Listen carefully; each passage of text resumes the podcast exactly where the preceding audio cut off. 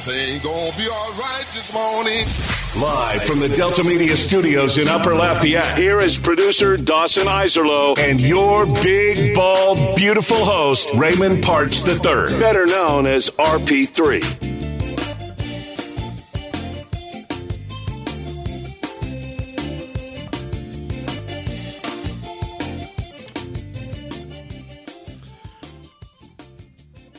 James Harden turned back the hands of time, so to speak, was Houston Rockets volume scorer James Harden, despite wearing what can be best described in pregame heading into the arena something from a denim covered Lady Gaga nightmare. I don't understand the modern style of the modern NBA athlete.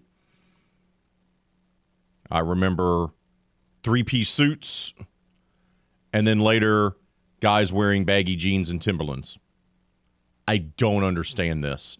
But whatever Harden wore, however you want to describe that atrocity that he wore to the arena last night, it sparked him as the Philadelphia 76ers without presumptive MVP Joel Embiid takes game one of their Eastern Conference semifinals against the Boston Celtics, 119 to 115. Over in the West, Chris Paul injured. Phoenix Suns down two games to none to the Denver Nuggets. Good morning. Welcome to RP3 and Company. I'm your host, the big, bald, and beautiful one, Raymond Parks III. Of course, I'm joined inside the Evco Development Studios here in Upper Lafayette by the producer extraordinaire, Mr. Dawson Iserlo. He is a master of many things. Analysis, check. Education, check. Living a healthy lifestyle, check. Taking your phone calls, check. Making sure his coffee trowel mug is properly washed out and doesn't have soap residue, not a check mark this morning. How's it feel to be drinking soapy water? I don't. It's not soapy water. The problem is because I don't know. I washed it last night. It's not like I washed it this morning, and so it was drying. It was upside down. It was drying. So only thing I can think is that it just it's just got some sort of a residue. Maybe it needs a trip through the dishwasher to kind of really get that off. But no, it's just got It's just it's just kind of messing with the taste, messing with the with the caramel macchiato flavored creamer that usually makes my mornings delightful. It's just messing with it. Well, that's that's no good. Our guy Kevin Foote would say that's pas bon. It is. Yeah. I feel like you can push through. Now, the, the question that you're going to have to ask yourself right now, because you took a sip before we went on the air and you made a face that can only be described as grimacing in pain. I'm going to get through it. I'm gonna drink it. Or you're gonna keep powering yeah, through. Yeah. No, it's not like a. It's not a. It's not a in your face taste. It's one of those like it's an aftertaste. Mm. It's just kind of a little like. But maybe my breath will smell better because I have a little soapy freshness there. Good morning, bud. Good morning. Tuesday. It's it's only Tuesday. Yeah. Yes, it's only Tuesday. We do have a tremendous show lined up for you today. We're going to be talking Houston Astros baseball with Brett Chansey, of the Locked On Astros podcast. He'll be joining us. Uh, by the way, Dubon was really good again. The MVP campaign's back on the rails.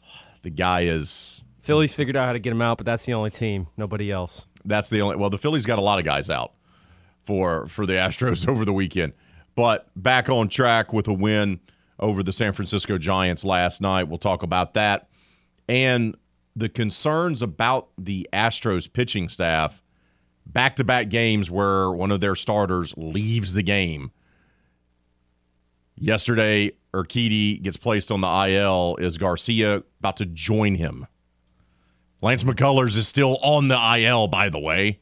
Well, and I don't want to put this into spoke it into existence category, but when you know people were starting to ask, well, McCullers comes back, how many? What are you going to do with the rotation? And I said, look, like these things tend to work themselves out. Typically, and somebody's going to go down. You now, go. you'd prefer it not to be two guys in two days, and McCullers still not be back when it happens. But You still got Hunter You Brown. got depth, yeah, and we'll see if Forrest Whitley, he's waiting down in, in the minors, and that I was not expecting to have Forrest Whitley to be returning. Well, and the other thing is J.P. France, a guy who actually Mm. uh, went to high went to high school with my cousin, and I, you know, played Oh, played against a little bit. Uh, he was a lot older. Yeah. flex it up a little bit with the the connection. No, I mean, well, it's it's kind of cool to see. Like he's a guy who uh, he was like a senior when I was a freshman, so I don't think I played against him much, if at all. But you know, of course, he was a name. It was a guy who ended up playing at Tulane, and his kind of, you know, he transferred to Mississippi State for his last year. He's been in the minor leagues forever, but now he's all of a sudden kind of emerged as the Astros' top pitching prospect. So he could get the call. That'd be interesting to see.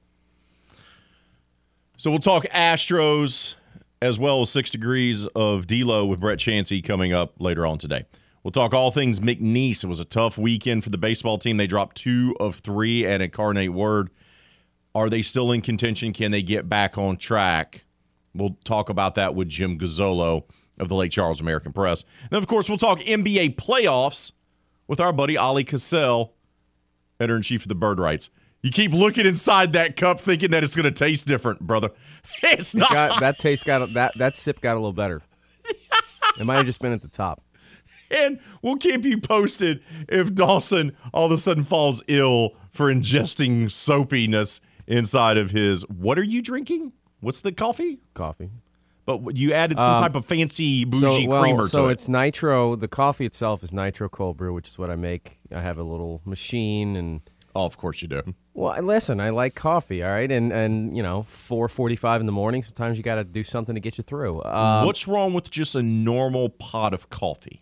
well, I like cold coffee, so nitro cold brew is cold. Um, so that's that's the first thing. I mean, I'm not opposed. to So, so if, when you brew it, Okay. are you brewing it cold, or are you brewing Yes. it and then then chilling it? So there's there's two different ways I do it. Depends how lazy I feel. I can buy the pre-made cold brew Uh huh. and then put it into the nitro dispenser that adds the nitrogen. Or you can, or I sometimes make cold brew, which I have a little cold brew, you know, maker where you put in the grounds and they soak in the water.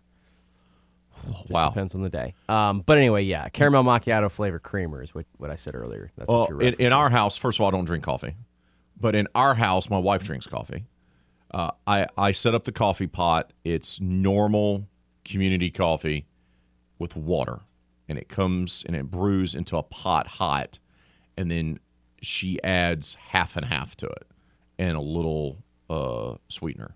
I mean, that's that's very close to what I'm doing. There's just some slight differences there. There we go. There we go. Coffee culture. I don't understand it, man. I just don't. There's a lot of. There's a lot of. The line's always long at Starbucks. Well, yeah. And I just go and I just go, why? See, it's weird for me because I'm old enough to remember where, you know, like my parents used to drink coffee at night. Like the coffee pot would never turn off, it'd be on. And I was like, how do you go to sleep? yeah, well, no, I'll, I'll have a cup just- of decaf at night, but yeah. there was no such, there, there's no decaf. The green lid coffee didn't come into existence in my life until far later. But let's start off with the NBA playoffs. Some of you probably have to drink a strong cup of coffee to stay up late to watch them. Let's start with the first game 76ers Celtics. What's the deal with Boston? Like, like I, I just. This is a team that went to the NBA Finals last year, pretty much has the entire roster intact. Now, the difference is the coach. And we saw them mess around, play with their food in the first round, where they needed more games than they should have against a team in the play-in tournament. Atlanta Hawks. And they're taking on the Philadelphia 76ers without Joel Embiid. The NBA awards will be announced today. We expect, or tonight rather, we expect Embiid to win the MVP award. So, no MVP candidate, and you're at home. Their defense was atrocious, man. Like they were shooting 70% or something crazy like that in the first half, and they were only up by three because they didn't play a lick of defense. And they got guys that play defense on their team. I can't figure out Boston this year. There's something off about them. And I'm not saying that they're going to lose this series, but they just haven't looked right. And credit James Harden for coming in, dropping 45 points, 17 of 30 shooting. My man made 7 of 14 three pointers. He was on fire. Once again, the denim Lady Gaga Met Gala outfit he wore to the arena probably helped. But they got contributions.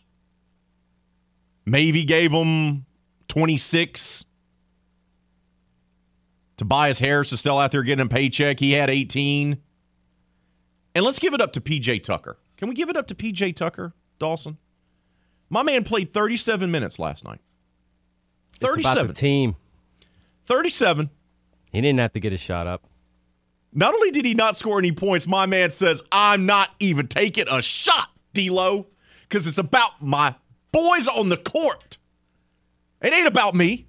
I don't need to take a shot. It's a strange box score. Um, not like only for him, but like so Boston in this game, Boston shot a better percentage, fifty nine percent as opposed to fifty one percent, like a pretty big difference.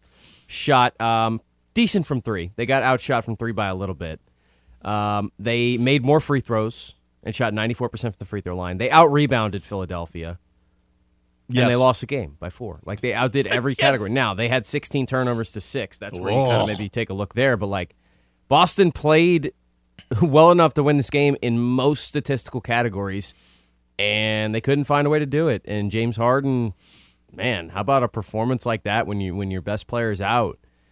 And now this Philadelphia team, you get a boost like that. That was supposed to be a this was supposed to be a throwaway game without Embiid. And they're thinking, well, maybe they could steal game two if they get him back. Now you're up 1 0. You got a chance to steal another one.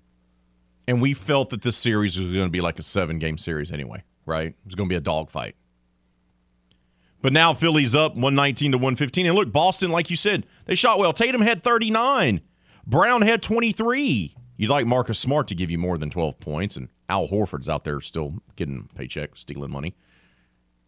Horford had a big shot in the in the closeout game of the Atlanta series. Let's not let's not give too much hate to Al Horford. The man is old. The man is not nearly the player that he used to be. The man's getting paid a lot of money to be an average player by NBA standards. Okay? I can be critical Al Horford. I love that you came to his defense. I don't know why. I'm sure there's a connection through a cousin, and somehow that went to Tulane, that worked the concession stands for a game, for a pickup basketball game at a park somewhere, and somehow you know Al Horford. I understand. I'm not coming for your fam. I do not know Al Horford in any way, shape, or form. Now, look, this is not to say that this series is over. This is not to say that Philly's going to win this series. But once again, Boston is just messing around, man. Like, I don't know. It feels like there's a.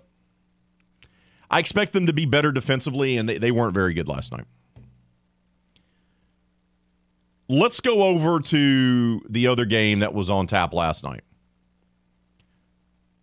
Nuggets win 97 87 over the Phoenix Suns. They now lead two games to none in this series. Chris Paul leaves the game with an injury. Kevin Durant was not good last night. You're going to tell me, RP3, KD had 24 points on 10 of 27 shooting.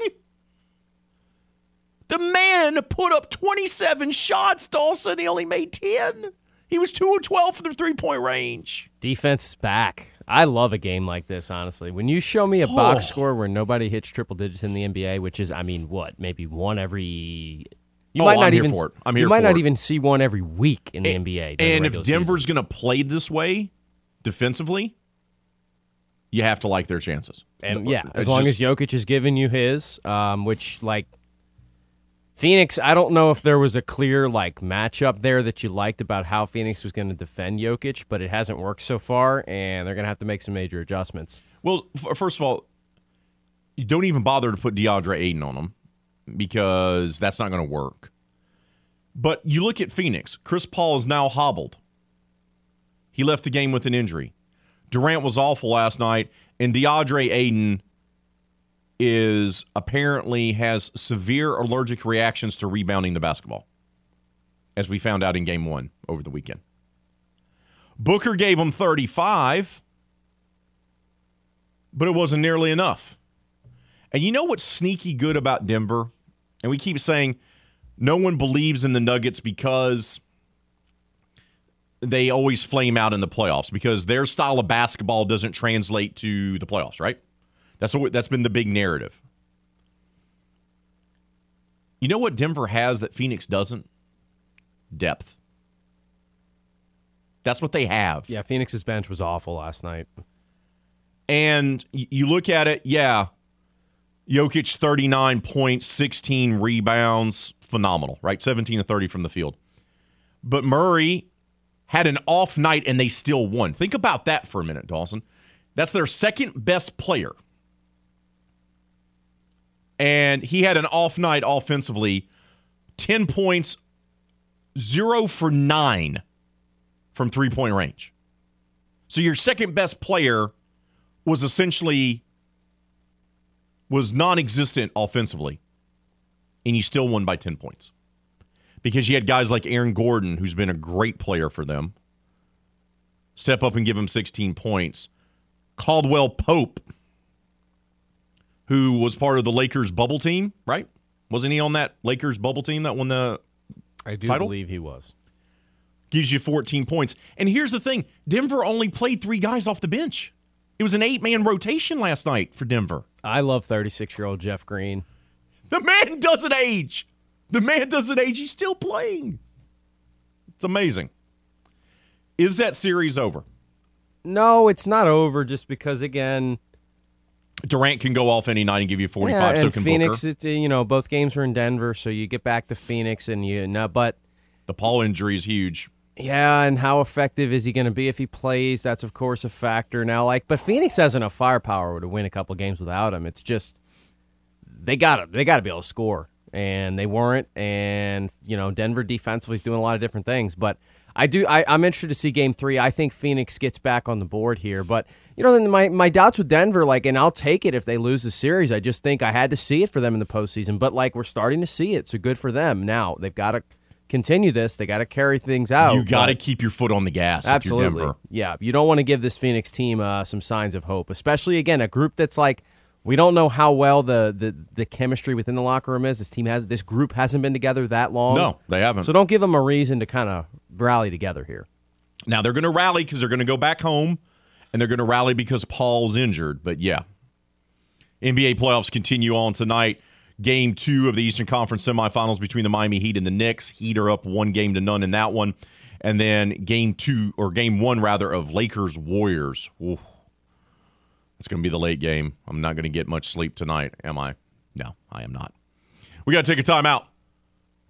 When we return, a big time player for the Louisiana Raging Cajuns football team abruptly decides to enter his name into the NCAA transfer portal. We'll tell you about it next, right here on the game. This is RP3 and Company on the game. 1037 Lafayette and 1041 Lake Charles, Southwest Louisiana's sports station. Your home for the LSU Tigers and Houston Astros. Tune in every weekday at 8:15 a.m. and 3:15 p.m. for the LSU Sports Update, presented by Tibbs Trailers here on the game. 1037 Lafayette and 1041 Lake Charles, Southwest Louisiana's sports station.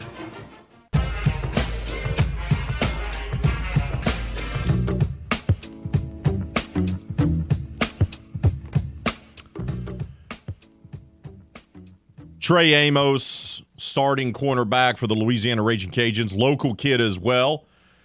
Played his high school football at Catholic High of New Iberia, helping them win a state championship and then helping them to another state championship game.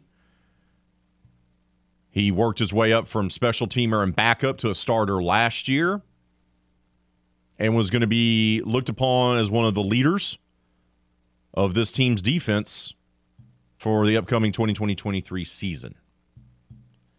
Well, quietly over the weekend, he entered his name into the NCAA transfer portal and he made it official yesterday.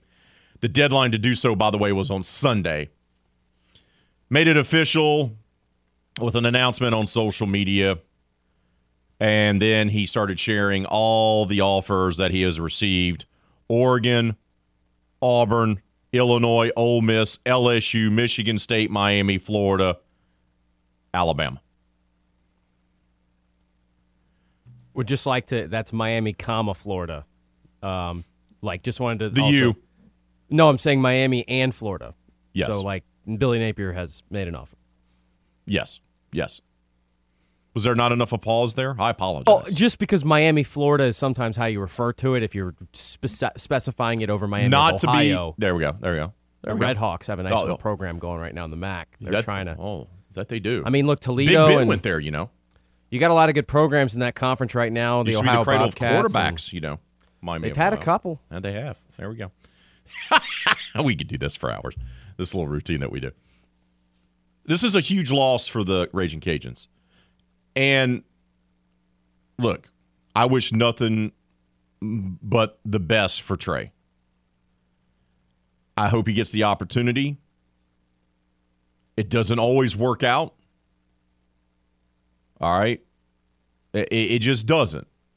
You know, we live in this era now because of the transfer portal, and we'll, do a deep dive on this.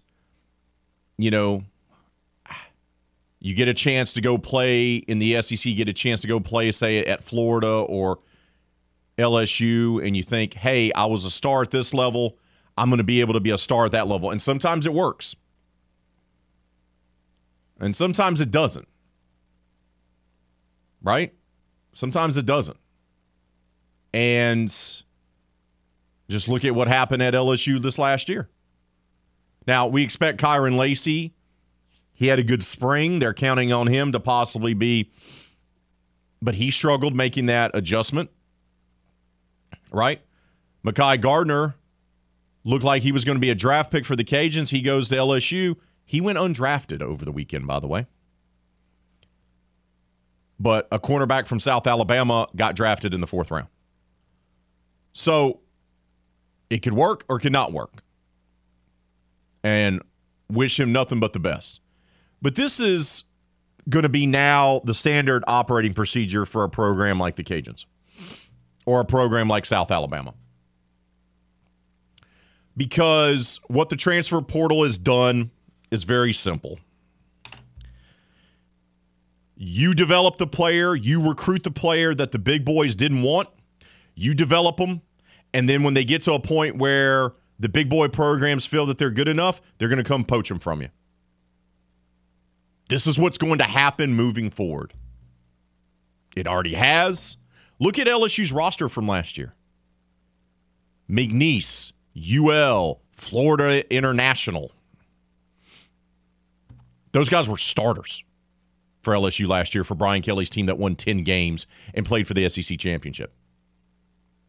This is going to be the standard operating procedure. And you talk to coaches that are at the Sun Belt level, you talk about coaches that are in the Southland Conference.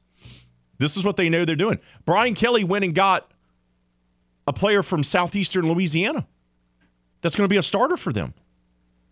So this hurts high school kids as well. This is the other thing about the transfer portal that we don't talk enough about. Because of this, bigger programs go instead of taking a chance on a kid out of high school where I may invest in them a scholarship, invest weight room time, invest coaching, and they may not work out. I know I can look on film and this kid at Southeastern Louisiana or this kid at UL or this kid over there at McNeese. Well, I know they can play because I can see the tape. And I know that's more of, uh, they play the percentages. That's a guy that I know can probably play better at a high, can play more than the kid out of high school. And we're seeing it. This is what's happening. This is going to be the new norm. It doesn't mean that half your roster is going to be gone, but for Coach Dez and guys like him, not only are you going to have to re-recruit, not only are you going to have to recruit your own guys, you're going to have to re-recruit your guys and know that every year you're going to lose guys to the transfer portal. which makes it it's a weird thing, right? Like I and I don't know how the re-recruitment of your own players really works from a, from a level of of doing that, but it's a strange concept. Um, I don't know. There's a lot of different ways to look at it. Like I look at Florida State. Mike Norvell's like really embraced the transfer portal, right? And I got to see that kind of firsthand. Uh, their best defensive player last year is Jared Verse. He came from the University of Albany as a transfer Yep. which it's like, how did that guy even end up at the University of Albany? Like right now, and he actually forego, forewent the draft and is going to come back for his senior season. The Um, reason but he's why likely going to be a first round pick. The, the the big thing is that some of these kids don't stop growing. One, Right. right? So I, I didn't stop growing until I was 21, right? So a lot of these kids If the transfer portal was around when you were oh, playing, I mean, that- the, there you the go. opportunities you'd have had. D line. A lot of these kids don't stop growing, right? And and some guys are late bloomers. And that's the problem. And before an SEC or Big 12 team, you know what they do? They go get a kid out of JUCO. Well, now group of 5 schools and FCS schools are now glorified JUCOs for the Power 5 schools. Yeah, and it's it's like on one hand, again, like Jared Verse deserved an opportunity past the University of Albany if he wanted it, and he got it. Whereas you know five six years ago, he might have had to play out his career there and then hope that he was noticed to get to the draft. So I get it. Um, as far as Trey specifically, you know, I the one thing I would say is it's tough to go to a program after the spring. Spring's already over. He's not going to get a chance to go in and practice until the fall. Correct. He's, you know, if he's going to one of the places that he's been offered so far, which you'd assume he is, you know, going to take a big step up as far as size of the school. it feels like he's going to be in the SEC, yes. There are going to be like you're not going to just walk into that room and be and them go, you're the guy no matter what. Like he would still have to earn a starting role.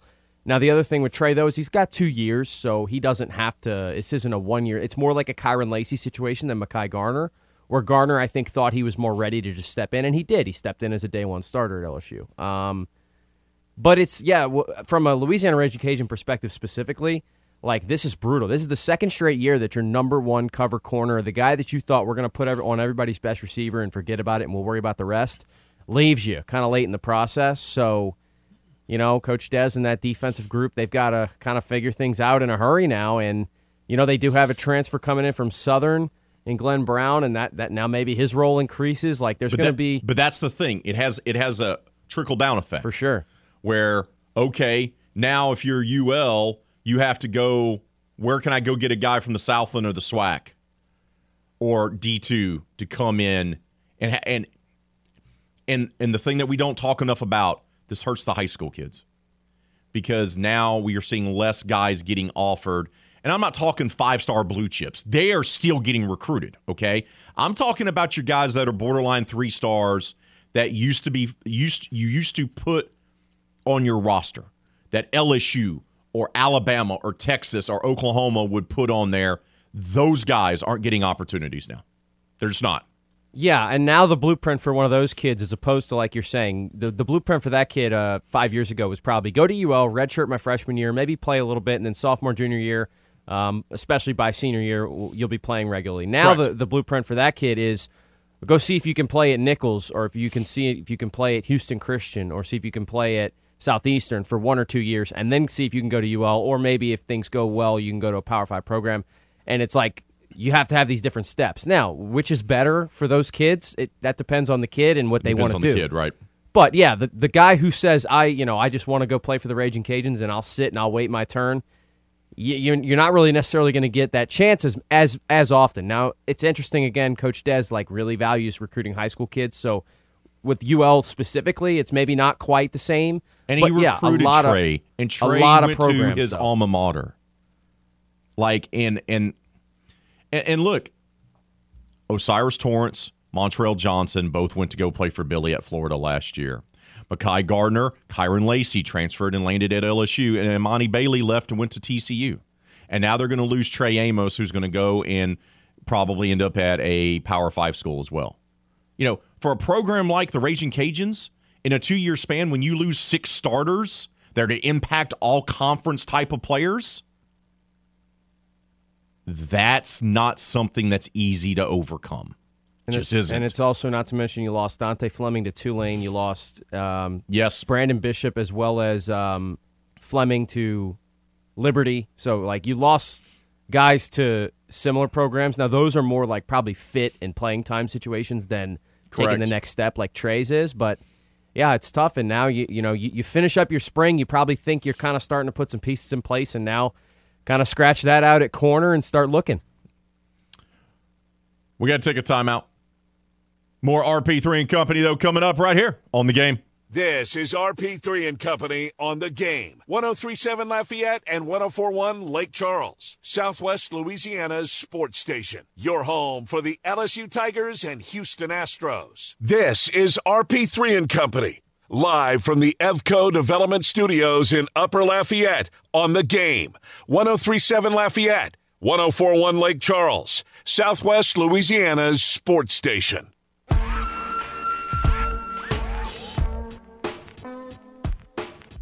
that correct? Yeah, I did, which is absolutely insane. And the Saints were my childhood te- team growing up because I love watching nine play. Um, and that is just so unbelievable that I, I, literally would wear Drew Brees jerseys. I'd wear Saints beanies, and uh, having the opportunity to go play in New Orleans is is really just going to be a dream come true. That's new New Orleans Saints quarterback, rookie draft pick Jake Haener. when asked, "Did you wear number nine because of Drew Brees?" And in fact, he did. And actually, there was photos circulated on social media of him as a kid rocking the Drew Brees number nine jersey. He Brees was his favorite player. Now, there was a lot of how would I describe this scuttlebutt over the weekend about the Saints spending a mid to late round draft pick on a quarterback out of Fresno State look, it doesn't hurt. And and it doesn't hurt in this regard. You got Derek Carr, he's your guy, right? Great. Jameis Winston has decided to continue to humble himself until the point where he'll be a clipboard holder for the rest of his career. But you got him to come back to be your backup, right? Has Jameis proved that he can stay healthy the last couple years? No. So you spend a mid round draft pick on a kid who, by the way, if you look at the film, you look at the numbers, wildly efficient.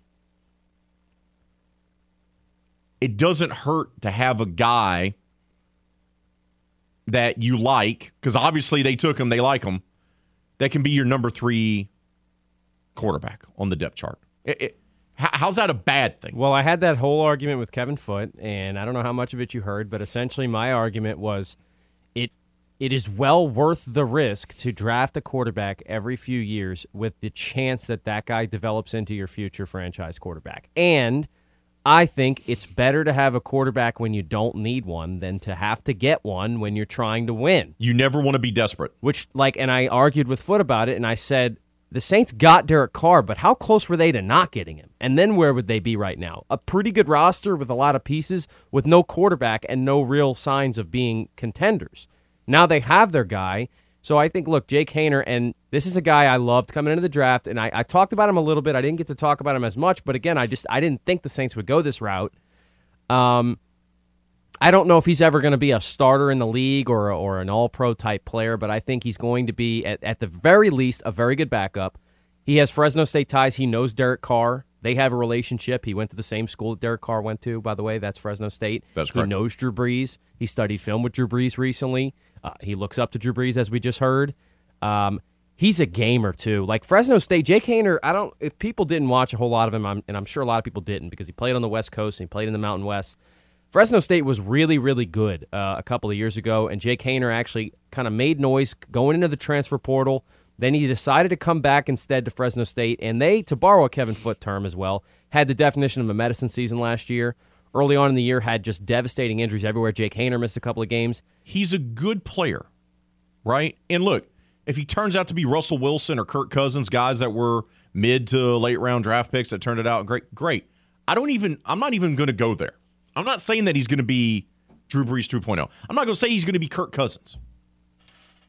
Here's the deal the Saints showed you what happens when you don't prepare to have injuries to your quarterbacks a couple years ago. Did you forget about having to start four different guys just a few years ago? So, once again, you have your starting quarterback. You have a guy that knows your system that's going to be your backup taking a flyer on a kid that could develop into a reliable backup, could be like a Chase Daniel type, could be a Tim Rattay type, whatever, however, backup quarter, Mark Brunell, I don't care, pick one. Doesn't matter. That's not a bad thing. Not every not every pick has to be a home run. That's the problem with fans. Every, well, this guy's got it. Well, well, that fifth round draft pick, he's got to end up being an all pro. Why? Sometimes a fifth round draft pick helps your team by just being on the roster. No, and Like for real. the other thing to remember about it, Jake Haener, looking, I think the upside is there for him to be a starter potentially if things go well. But Jameis Winston, that's a one year thing. And if things go well as Jameis would like them to, he's going to be gone. So now you have your backup in waiting. If he's a third string quarterback and now, you are don't you going to keep have to on the roster? worry We'll see. about going out next offseason. If you like Jake and you develop him and you lose Jameis, like you said, Dawson, guess what? Now you don't have to worry about going out and getting a backup quarterback. And to that point with the relationship between Jake and Drew, he was actually asked, you know, like he's spoken with Drew now. What is what has he learned in his conversations with Drew Brees? Yeah, I think the biggest thing for Drew and, and, and him kind of telling us was always know where your outlets, outlets are and try to do everything you can to avoid negative plays at this level. Uh, negative plays kill drives, kill momentum. Uh, so Drew really made it, you know, a priority to always know where his outlets are every snap and do everything he can to avoid negative plays. Even if the kid is just a warm body, it's worth a mid to late round pick. Like, well, I, the Saints didn't spend a second round draft pick on the kid. They didn't. So this is great value. Hey, he turns into something great. If he doesn't, that's okay too. That's okay too. People got very upset about that pick, and I just don't understand. Do you not understand roster construction? Like, I just would you would you rather them not draft a third string quarterback and then go spend extra money on someone in free agency? Is that what you want? Like, I, I don't understand things. I tell you, someone that I'm high on. That's the young man out of Wake Forest, A.T. Perry. Whew, he's good. I have no idea why he fell. I have no idea why a lot of those wide receivers fell. Hutchinson being another one from Iowa State. But they get A.T. Perry. He just kind of falls in their lap. They have to give up uh, Adam Trautman, who, you know, oh, I didn't get an opportunity to show what I could do. Well, you dropped passes and you let an undrafted wide receiver turn tight end beat you out for your job. So that's why you're in Denver. Done with Trautman. But A.T. Perry, what kind of player are the Saints getting in the former Demon Deacon? Uh, I mean, I'm kind of a quiet guy, but uh, you know, when I get in the game, you know, I'm smiling, I'm laughing, I'm just out there having fun. You know what I'm saying? Going out there getting a dub with the team. Um, you know what I'm saying? I love being around my guys. Uh, I'm team, I'm team first. I'm a team first kind of guy. So, um, you know what I'm saying? Having my brothers back and just going in there making plays and you know what I'm saying, celebrating with each other. You know what the Saints love? And A.T. Perry and a lot of the guys in this draft check the the big box for the Saints.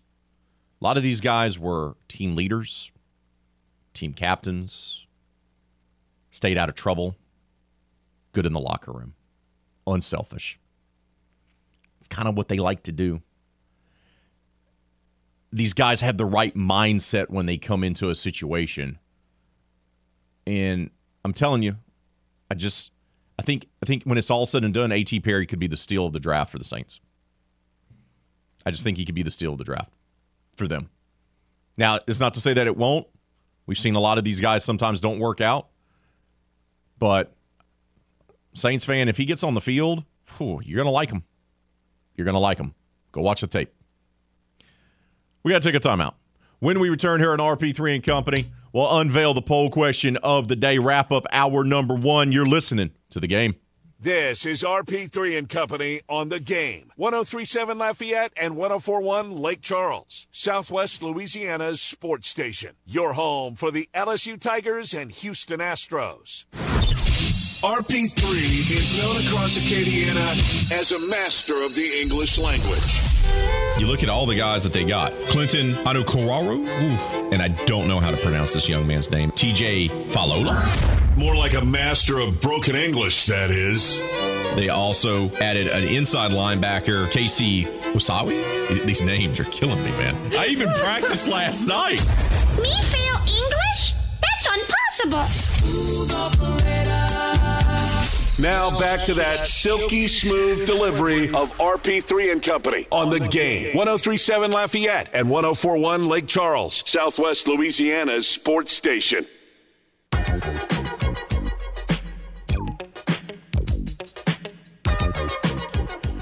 Oh, Astros got the win last night 7 3 over the Giants. Dubon had three hits, including a tie breaking RBI double late in the ball game as the Stros improved to 16 and 13. But Garcia had to leave the game early. It's another game with a starting pitcher for the Astros having to leave. Urquidy has been placed on the IL. We don't know about Garcia just yet. Still, Lance McCullers still has yet to come off the IL. So that's our poll question of the day. How concerned are you with the Astros pitching injuries? Right now, 38% of you say not worried, so much depth. 31% say slightly concerned. 19% say it's fairly alarming. 12% say the season's over. Ralph on the Twitter says, Do I look concerned? And of course, he shared a gif of someone in a hammock because it's a hammock season, as our guy Kevin Foote says. Ton says, I know every team deals with it, but geez, seems like every year, multiple times per year, still it's a bit concerning, but Stros will figure it out. JPK the OD says, medicine season going to sneak up on you. I can hear Footer now. Has he gotten to the point where this is he is he believes this is a hammock season, not a medicine season? Correct? Yes, hammock season. How many more injuries have to happen Brantley, Altuve, Lance McCullers Jr., Urquidy, uh, Chas McCormick. Uh, we're getting pretty close, right, to it being a medicine season. But I guess for him, medicine season applies to when you struggle, not necessarily injuries. Yeah, yeah. We'll have to get an update on his feelings on that. Keep voting on our poll question of the day. Leave your comments on Facebook and Twitter, and we'll share them throughout today's show. We'll talk more about the Astros pitching injuries, as well as Dubon just continuing to light it up with Brett Chansey of the Locked On Astros podcast. He joins us to kick off hour number two. That's coming up next, right here on the game. Oh,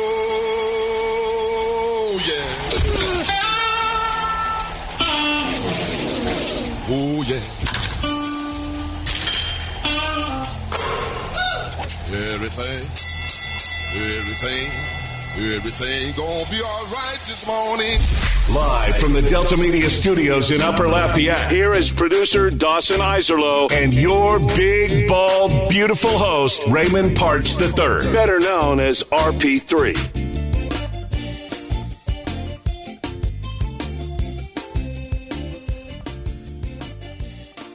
Hour number two has arrived on this edition of RP3 and Company. We are broadcasting live from the Evco Development Studios here in Upper Lafayette.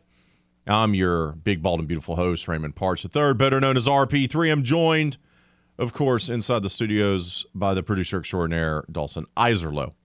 Hour number one, we focused on NBA playoffs. Talked a lot about that. Talked about Trey Amos, Louisiana Raging Cajun, starting cornerback, entering the NCAA transfer portal.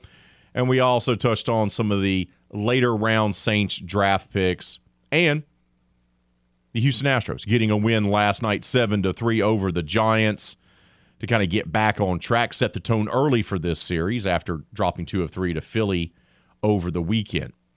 But they have some injury issues yet again. To break it all down for us is the man who was at the game last night, a man who's the host of the Locked On Astros podcast and a contributing columnist for 1037thegame.com. Brett Chansey joins us now. Brett, good morning to you, brother. How are you? I'm doing great today. How are you doing today, sir? I am doing amazing. So, all that starting pitching depth, um, it's needed uh, because Urquidy gets pulled for an injury. Now he's on the IL. Lance McCullers Jr. is still on the IL, and now Garcia has to be pulled last night early. Don't know what his status is going to be. We'll find out probably later today. But it's another season with the Houston Astros having to deal with starting pitching being injured. Yeah, this is not. This is less than ideal. You know, I know in the off season, Jim Crane said himself, you can never have too much pitching. But yet they didn't address any like concerns with, oh well, do we need more pitching depth? And they didn't go out and get any more pitching. They, you know, they signed Abreu and they they re-upped Montero, but they didn't go out and help themselves in that department. And so now, in hindsight, that's looking like they should have gone and done something because uh, if you would have told me a month ago that we'd be dealing with this, I'd be like, ah, there's no way they're all going to be injured, three guys at the same time. But you know, here we are. Um, because I guess the struggle now is, are you almost putting too much of a workload on Hunter Brown early on, and are you going to wear him out come October to where you know he doesn't he may not have the longevity that a veteran pitcher might have. So there are some other questions that are going to start cropping up. Does this mean with Urquidy on the IL, possibly Garcia on the IL, does this mean that we're going to get Forrest Whitley 2.0? Uh, you know, we may get Forrest Whitley sooner than what they want him to come up. You know, my whole thing with Forrest Whitley was let him stay down there until you're absolutely sure that he's ready to come up. Bring him up when he's ready. Um, I think JP France comes up. You could see both of them come up. Um, those two, and then Shawn Dubin are the only three starting pitcher depth guys on the 40 man right now. I know it's early, and the Astros, though, do like to make moves at the deadline. With we still don't know when McCullers is coming back, and it's not to say that Urquidy, when he comes back, won't be won't bounce back. And right, I mean, it's only May the second. But right. could you see them be in play to go get themselves a veteran starting pitch uh, starting pitcher at the deadline?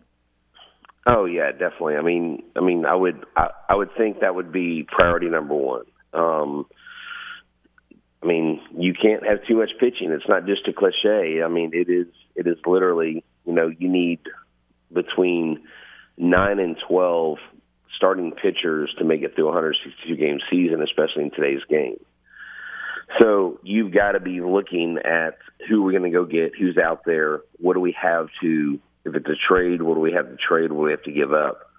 So I think that'll be the more tricky part is if it's a trade, what are we going to give up and who are we going to let go of in order to get that starting pitching? Um, so if a team knows that you're going to contend or the pitcher they have is someone that um, they know you can use, they can drive the price up on you real quick. So that's going to be the trick. We're talking with Brett Chansey, the Locked On Astros podcast. He joins us here on RP3 and Company.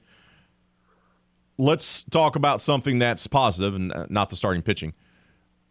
Dubon, he got held in check by Philly over the weekend, but man, he came up huge last night, three hits, including the tie breaking RBI double there late against his former team.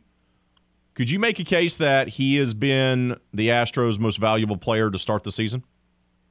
Oh, by far. I mean, I mean, how do you how do you step in for Jose Altuve, and how do you do what he's done without you know people being able to say this guy's the best player on the team right now. I mean, you know, I know Yordan, I know Tucker. We we know the talent that all the other players have, but for him to step into a main role and not just do well, but be a star in that role um, he absolutely is right now, and you're going to have to find a way to keep him in the lineup every day, even when Altuve comes back.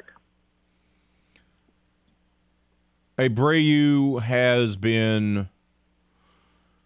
I don't want to say struggling because I, I don't think he's been absolutely awful, but he's definitely not been what they thought he was going to be. And he looks like someone he looks more like Yuli Gurriel from last year than Yuli Gurriel from two years ago. Am I completely off base for saying that? no, you're not. Um, no, you're. You know that is that's that's probably pretty accurate. Um, he is a historically slow starter, and he actually is second in hits on the team, but he hasn't hit in the way that the Astros expected him to they expected him to hit with more with runners in scoring position. Um, Yeah. They, you know, they expected him to get more doubles and stuff like that, and it just hasn't been happening. So, um, you know, I think we saw last night's game more of what you're going to see from Abreu going forward. You know, the word is that once he gets going, he doesn't look back. So I'm hoping that April was April and that we move on because we definitely need him to be better than he was the first month. What if he doesn't get to that point? What do you do? Well, you're you're um, you're stuck with paying a guy fifty eight million dollars guaranteed for the next three years. Um, you know, you don't really have any options. You can't you can't trade him. I mean, you're kind of stuck with them. I mean, people keep wanting to say they want Yuli back, but Yuli's not coming back. And when the Astros moved on from him, in their minds, I think they thought they made a good choice. And Yuli happens to be hitting better than him right now overall, but I still think Abreu is in these next three years will be the better signing. Um, you just got to ride the horse. I mean, I mean he's there in the stable. You gotta you gotta figure out a way to get him seeing the ball better and making better contact. When can we expect Michael Brantley to be called up? Michael Brantley probably I would I would say I would say mid May. I, I I would be shocked if it's beyond that.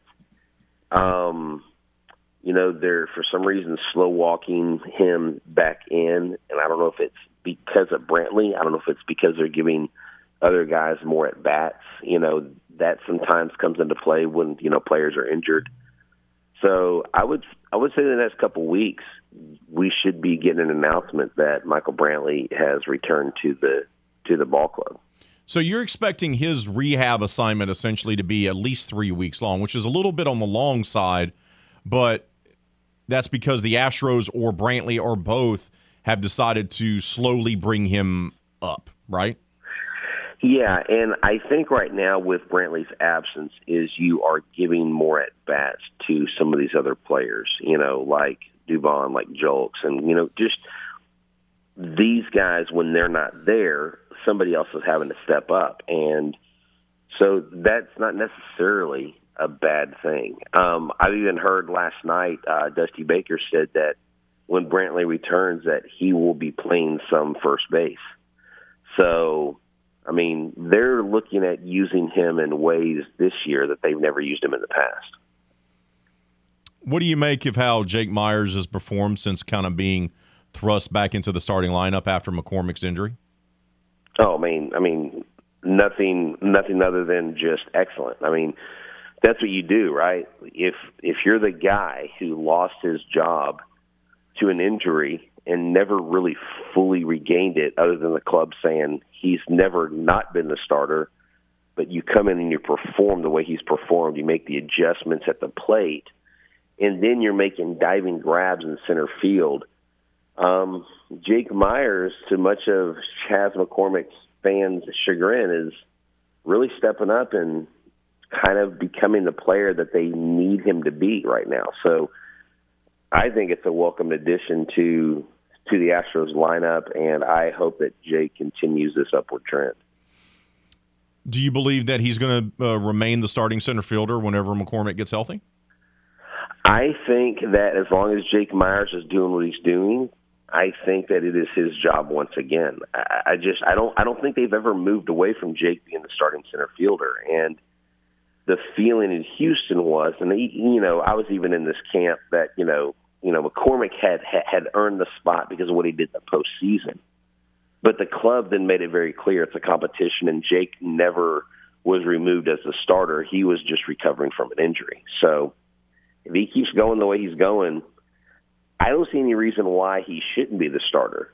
You know, I mean, if you earn your spot, shouldn't you be giving the guy that's taking the best reps the job? I mean, it's not about emotion or who we like. It's about who gives us the best chance to win at the moment. And it might be Jake Meyers. Get you out here with this. Do you feel like Jeremy Pena is starting to turn a corner?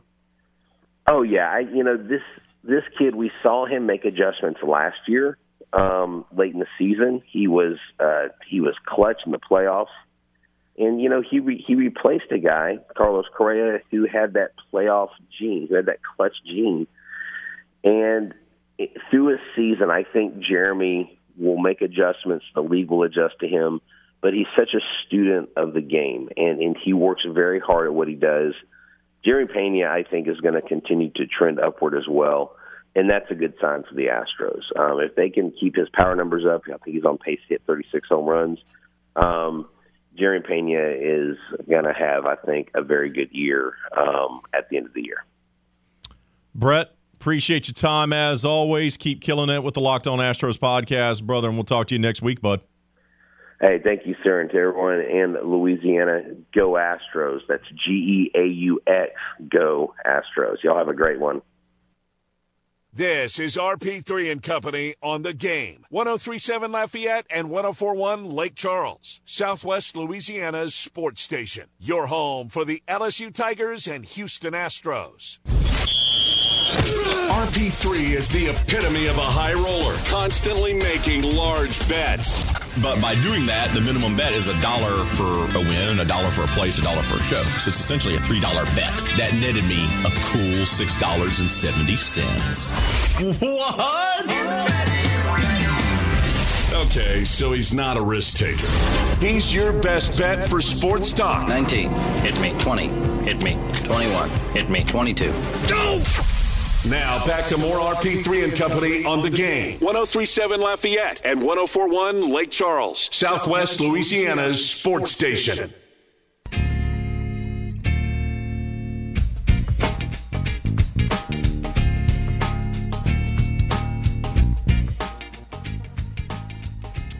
Poll question of the day How concerned are you with the Astros pitching injuries? Usually, Brett Chansey is Mr. Positivity, D'Lo. But our guy was not exactly on cloud nine about the issues with the pitching staff with their injuries. Once again, just to recap, Lance McCullers Jr. is yet to come back for this season. They had to place Jose Urquidy on the IL. Garcia left yesterday's game early with some sort of injury. We don't know how long he'll be out for. Not great, not optimal. Not to mention that this team is still missing Jose Altuve to injury. McCormick is out with an injury. And Michael Brantley still isn't back. He's doing his rehab assignment, which Brett says he expects him to do that until the middle of May. This team is banged up, man. It's a banged up team. And they're still above 500 right there. It's amazing. The it's amazing. How concerned are you, though, with the Astros pitching injuries? Right now, 35% of you say slightly concerned, 30% say not worried, so much depth, 22% say it's fairly alarming, and 13% of you have believed that the sky is, in fact, falling. The season's over. it's May. It's May. Salty Steve says, open up and say, ah, medicine season in effect. You don't need two degrees to see this coming. The run has to eventually stop. I don't think it stops this year, by the way. But the Stros have had a great run, right? It's been a tremendous run. They've been the best team in baseball for the last six years. Six straight ALCS appearances, four trips to the Fall Classic, to the World Series, and they've won it twice in that stretch. That's a great run. That's so difficult to do. Six straight ALCSs, four trips to the World Series, two World Championships. Eventually, as Kevin Foote would say, you eventually got to pay the piper. Eventually, you got to pay the piper. It's going to end. And these things usually happen unexpectedly. I don't think it ends for the Stros this year. I still think they're probably the favorites to win the American League. I still think you could see them in at least the ALCS. But they've been on a tremendous run, and those don't last forever. They just don't. I still like their chances this year, but man, the injuries are kind of piling up on a team. Yeah, but I don't. I don't think that means also that. Like, I would disagree with Brett about them regretting not making starting pitching moves. I mean, what did they think three guys were going to go down? Like, you can't really make those moves because if you if you actually, it would it would have made less sense for me if they had assigned a starter and then pushed a guy like Garcia out of the rotation. So I, I don't think you needed to make a move. And I think, look, even now, I think you're still fine. You're going to call up JP France or Forrest Whitley, and, and those guys. France has pitched very well in the minors. Whitley has certainly had mixed results. I, I think I think the counter argument to to your argument would be this. I, I agree. That's probably what they do because they have guys that they can call up, right? But during this run, it's been anchored by veteran pitchers they've gone and gotten. Gerrit Cole, Justin Verlander, Zack Greinke. Those are not homegrown prospects. Those are not guys that they developed. Those are veteran guys they went and traded or signed. And that's been key to this run of six straight ALCSs and four World Series in a six year span and winning two of them is because of the veteran pitching. Now, Framber is someone that they developed their own, Garcia or Urquidy. So the so it's a mix it's a mixture of the two, but who's your veteran guy? You don't I mean Framber. He's been now he's he's pitched through World Series runs. He's won World Series games. I mean, you, I don't think you need you have Hunter Brown is the guy who is replacing the veteran innings that are lost, and Hunter Brown has been outstanding so far. He's been outstanding, but not to be argumentative, he's never pitched a full season. Right, but he's your fourth guy. I, that's I, that's I, the thing. I understand that, but you can't devalue Brett's point of it's a young arm that hasn't pitched a 162 game season. I would be concerned about putting too much on his shoulders, so to speak. So, who else is going to step up and pick up the slack? Look, you got Framber, he's your ace. I'm not debating that. But in the run, the Astros have been aggressive in going out and getting a veteran guy. That's what they've done. That's been part of their DNA and how they've had success here. Remember, Verlander was a trade deadline guy. Gerrit Cole, they went out and got. They got Zack Greinke. So I think they're going to be fine because you still got Valdez and you still got Hunter Brown, like you said. I'm more worried in the grand scheme, not necessarily with their health, but like Urquidy hasn't looked necessarily right this year, even before the injury. And you go, what's when is McCullers coming back? Right? Now, that would be a huge shot in the arm if you get him back. I think they're going to be fine, but I do think they're going to be a player at the deadline. That's why I asked them. They're going to be a player at deadline for another pitcher. It's going to happen. They're going to they're going to look at it. They're like, yeah, we got Hunter Brown. We can call up these young guys, but they're going to make a play for a veteran pitcher, and they may have to send Urquidy or somebody like that back to make it happen. But that's what Jim Crane likes to do. And he's the one that signs the checks.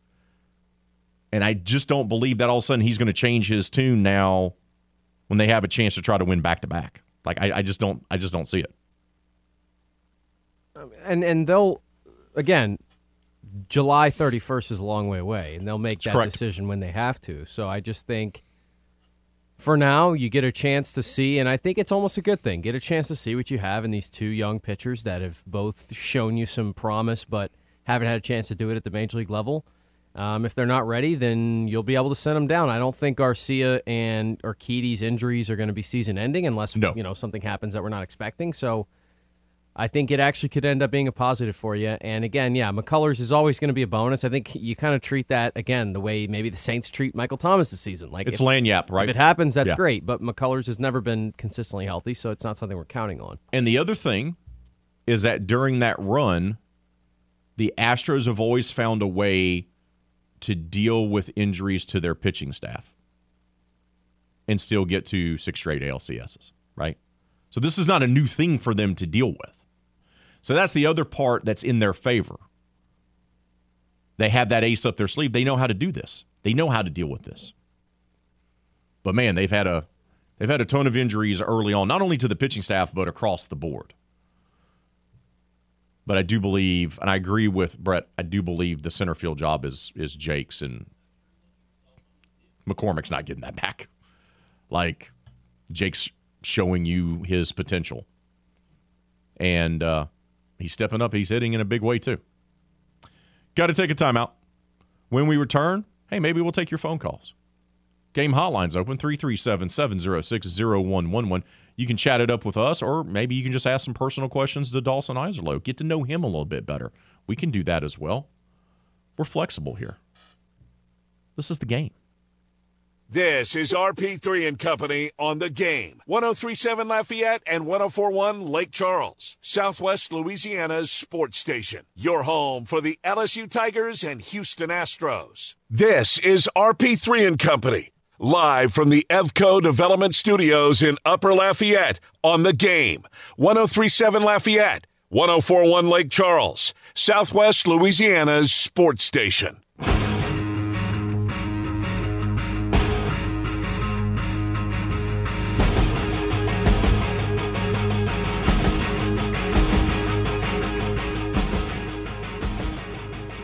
Oh, me oh my crawfish pie. What a Tuesday edition of RP3 and Company. Can we give a shout out? Can we take a moment here? I know I know we spend so much time talking about sports and we've broken down the NBA playoffs and talked about Trey Amos leaving the Louisiana Raging Cajuns, entering into the NCAA transfer portal. We talked about the Houston Astros getting a win last night, Dubon being on fire. All right. We talked about their pitching injuries. But can we give it up to the producer extraordinaire, Dawson Iserlo? Let's let's you know, if you're out there listening, driving to work today, you know, don't take your hands off the wheel, obviously. But when you get to a stopping point, let's let's applaud this man right here. Battling through battling through ingesting some soap residue in his morning coffee, yet he's found a way to power through and to be extraordinary when it comes to producing this show. Thank you. Thank you. I'm not sure where to go with that, but I guess I guess I appreciate those kind words. It's a compliment. You always downplaying it two degrees. What are you doing over there? I, I don't know. Just trying to uh, just trying to keep things rolling on a Tuesday. Just trying to keep things rolling on a Tuesday. Matt Deggs had some interesting. Oh, there it is. That's what we call a transition, my friend. Nice. You know, it was it's, it was absolutely a devastating weekend for the Cajuns, and they really did play well enough to beat Coastal, a, t- a top ten opponent. They played well enough to win two out of three, and they kind of get the uh, quite quite the opposite end of the spectrum. So they go from playing a top ten opponent at home, now they go on the road and they have to face a team who gave up five touchdowns on Saturday. They gave up 35 runs in a single game a week after giving up 20. How's that even possible? They've given up 60 runs in two games. If you take those two games in the in, the- in the last two weekends, that's like enough runs allowed in you know four or five series. D- Does a little part of you, as a proud University of Louisiana Lafayette alum and diehard Louisiana Raging Cajun fan, which you are, but you're a professional, you go cover other things. Does a part of you kind of want to make the road trip up to Monroe to see what the Cajuns lineup can do against ULM and just be there to witness them possibly putting up five touchdowns? Like, is, is there just a little part of you that says that's worth the three hour drive to Funroe, If Louisiana? there was something to do in Monroe, maybe. They have uh, they have a tremendous. As someone who lived there for a year, by the way, Okay. there's an Irish pub near the Monroe News Star, which Okay. is is is enjoyable. I spent many a evening there after work, and they have a nice like Coca Cola museum house there, and they have a mall. Well, Matt Deggs, uh, he said that the Cajuns simply aren't going to overlook the uh, Warhawks of Monroe. Uh, I wouldn't expect that out of our group. They're hungry to play great baseball. Uh, nobody's worked harder. Nobody cares as much or put in more time than these guys have. And uh, sometimes I think that can have the re- reverse effect on us. We want it too bad or try too hard at times, uh, especially some of those two out runner and scoring position positions uh, that we find ourselves in. Uh, but like I told you this morning, we've proven we can beat anybody in the country. We've proven we can lose to anybody in the country. What we've got to do is find that that good wave and ride that thing to the finish line and, and see how hot we can get at the end. I like what he said there towards the end. Uh, the stuff in the beginning was, you know, it is a little bit of coach speak. Well, no one works harder. Well, you know, we don't overlook opponents. Well, what happened against James Madison? What happened against App State? Like, so I get it. And they should go in there this weekend, D'Lo, and just absolutely crush the faces of the Fighting Warhawks, right? This should be an annihilation of a series. Carson Roccaforte should go 10 for 11 in the three games, right? It should be with a bunch of walks if you're trying to do the math. This should be a get right type of weekend. But this is a team that's lost five of six Sun Belt series. This is a team that's lost two of three to App State. This is a team that lost all three to James Madison. You can't have that much confidence that they'll go in there and absolutely mollywop ULM because you haven't seen them consistently do that against a Sun Belt Conference opponent in a long time right? The other thing about it is, I think, in, in fans, you can get caught up in this in this idea of how your team should play and what they should do against an opponent. The other thing is that the opponent still has to play. And thank you. Like, there's not saying that Monroe's not going to play well. Like Monroe beat Mississippi State early in the season, in a midweek game. Like they they have played well in games this season. Now they're not a very good team overall, and so you need to find a way to win these two or three. But that's not to say they're not going to play well in a game. So I think try to evaluate each game with the idea of your team's ability to play well and up to their abilities, but also the opponent. Like I think a lot of the James Madison series was that JMU played better than they had played in a long time. Now you could have played better yourselves, but it's not like you just played an awful series and gave them all three games. Like they they went out. I mean, they hit a walk off homer in the bottom of the ninth inning with a runner on down, and then that that stuff that wasn't you know, you didn't hit it for them. Like they hit a walk off homer. So I think that's something right. to keep in mind as well. well. And you're exactly correct. That's a great point because fans forget that you look at it, there's nothing more dangerous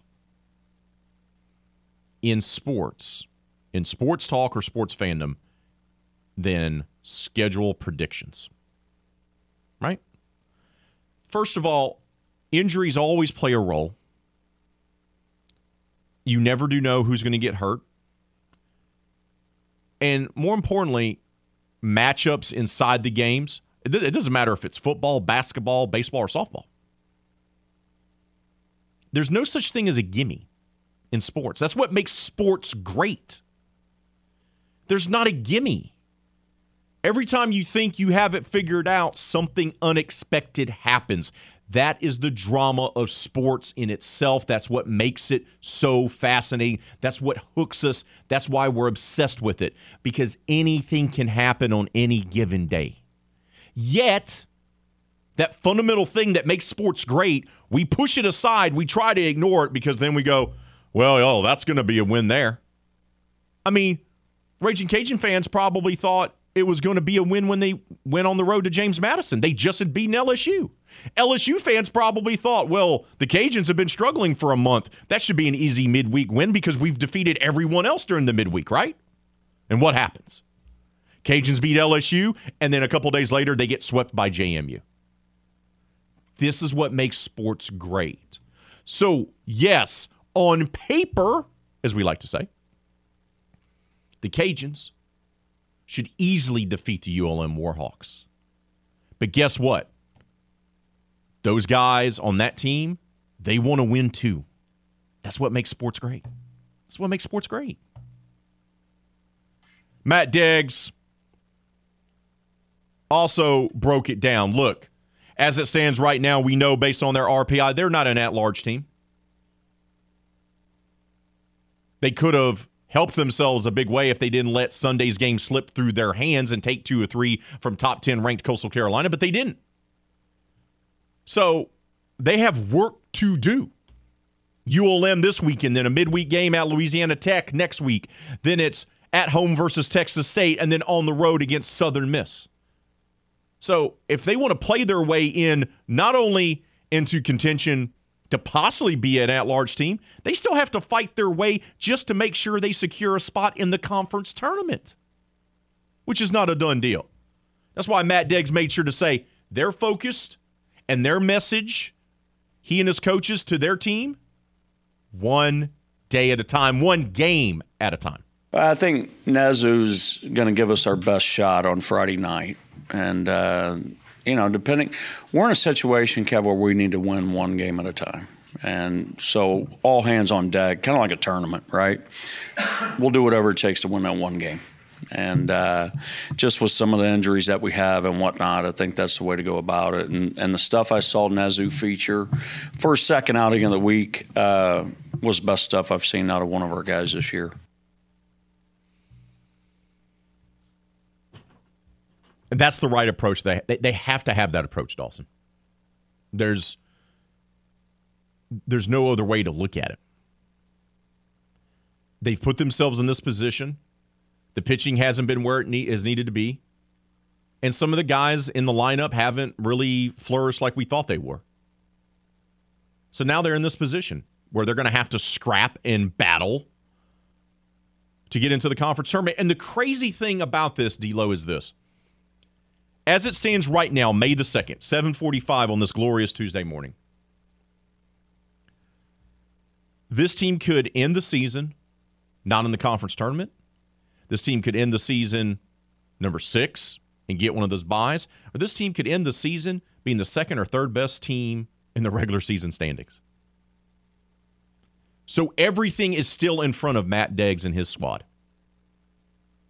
Everything is still in front of them. Go sweep ULM, get a midweek game against La Tech, take two or three from Texas State, and take two or three from Southern Miss. And all of a sudden, we're talking about a team that's going to be ranked in the going to be top three, top four for the conference tournament. Or you mess up and slip up at ULM. You mess up and lose two or three to Texas State. And all of a sudden, you could be sitting at home for the conference tournament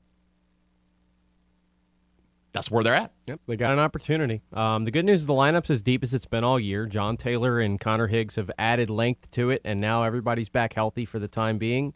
So you have Volveon also hitting the ball. So everything is like putting is coming together in the lineup. Just got to get some pitching performances, and like Jackson Nezuh's got to be I and you know his stuff has been good at times. He's got to give you consistent innings and, and give you a really good outing at this point. And I think you know he's got a great opportunity to do it against Monroe. They're not, um, you know, they're not the Bronx Bombers. They're not good. They're not the best hitting team in the country. So they they have no. scored some runs at times. When they gave up 35, they scored eight. You know that's usually a pretty good number. It doesn't really work when you give up 35 though. So uh, you got to get some good outings. You know, David Christie's got to start to show consistency. You need something out of, you know, again, Cooper Rawls get back to where he was, and and if all that comes together, then yeah, they have a chance to win some games. I think at large is probably set sail. I mean, unless you went on a crazy run here. So I agree. You got to start focusing on yeah. I, they I, could, I like that. Look, treat it, it like a tournament. Got to treat it like a tournament. If if they take two of three against Texas State and Southern Miss, and then make a run in the conference tournament, maybe, but I agree with you. They, they, they still control everything. You know what they could possibly use? Just going to throw it out there. A break to timeout or no? Maybe some um, some volunteer uh, coaching slash pep talk from uh, my daughter Hattie Elise Parks. That could probably do it. Whew, I mean, look, she pushed me to make sure to get underneath an hour for the 5K for Festival International on Saturday. If she can make the big, bald, and beautiful one, do that and get under 50 minutes, by the way. I have the certificate to prove it. If she could do that, imagine what she could do with the Raging Cajun baseball team. I'm just saying, throwing it out there. We'll make a phone call to Matt Deggs, see if he's interested. Just saying. We got to take a timeout. When we return here on the RP3 and the companies. What are we going to talk about? Maybe update the poll question of the day. Maybe take your phone call. Maybe Dawson will dazzle us with something in that big old brain of his. That's coming up next, right here on the game. This is RP3 and Company on the game. 1037 Lafayette and 1041 Lake Charles, Southwest Louisiana's sports station. Your home for the LSU Tigers and Houston Astros. Go subscribe to the game's YouTube channel at The Game Louisiana. That way you can check out the latest original videos and more shenanigans from the game. 1037 Lafayette and 1041 Lake Charles, Southwest Louisiana's sports station.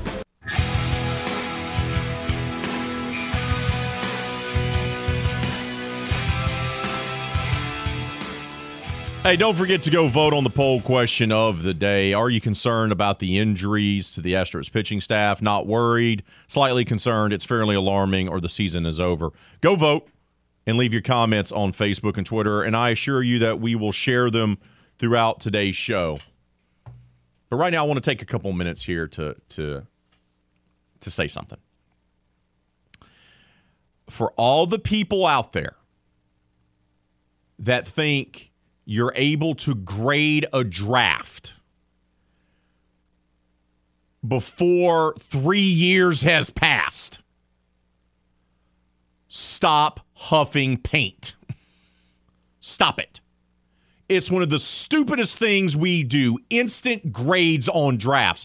First of all, the players haven't even played a game for you. How do you know how they're going to perform? How do you know if that player is going to work or if it's a reach or not a reach? It's the dumbest thing we do in sports. Let's grade the draft. The Saints got a B minus or C plus on their draft grade. What? What kind of nonsense is that? It's dumb. It's stupid. It's an absolute waste of time. And I get it. There's essentially an entire, uh, what do they call it? A specialized industry, right? About this. The draft experts, the same people that leading up to the draft that are telling you that Will Levis is going to go in the top five are the same people that are sitting there grading teams' drafts. You got to wait three years. Three years that's what you got to wait because sometimes it takes wide receivers and tight ends times to develop. It takes quarterbacks times to develop. It takes to see what happens with coaching. Like this whole notion that you can grade someone like it's a freaking leap test based on the draft is one of the stupidest things we do in sports media and in sports culture. Is the leap test still around? Yes, my daughter's going through it right now wow. as we speak. Good for that. That test has outlasted plenty of things that I didn't think it would outlast. didn't think it would still be around. But no, uh, no disagreement there. I think it's ridiculous. I brought it up on footnotes yesterday. I just, I, I just, yeah, I can't stand it. Um, I, I thought maybe I thought maybe there were a couple scrimmages that took place on the draft stage afterwards. Once, well, it was big enough, right? It was. The walk yeah. from the green room inside Union Station to the stage was big enough to have a scrimmage take place you want to talk about some late late evaluations for draft stock, you know, guys, is if they kind of were winded by the time they got to the podium, you could have maybe been like, well, maybe we shouldn't have taken that guy or not. Um, yes, no, I agree. Draft grades are ridiculous, and um, just you know, what are we doing? Don't click on that stuff. Don't. Don't click on that stuff. Don't listen to that. Wait to see what happens with your own eyes for your team. Just wait and see if it works out. Sometimes the draft picks do. For 2017 for the Saints, it worked out magnificently. Maybe the best draft class they've ever had. 2020, not so much. No, and yeah, and like again, I think there's a difference too between giving a take a, and, and and us talking about how we feel about it, and like just assigning a letter grade to it. Because like, what factors you, you'd have to create an entire, you know, set of boundaries that you're grading it on. Because like, again, like, what do you mean? Is it is it based on value? Is it based on anything? So yeah, it's silly. Oh.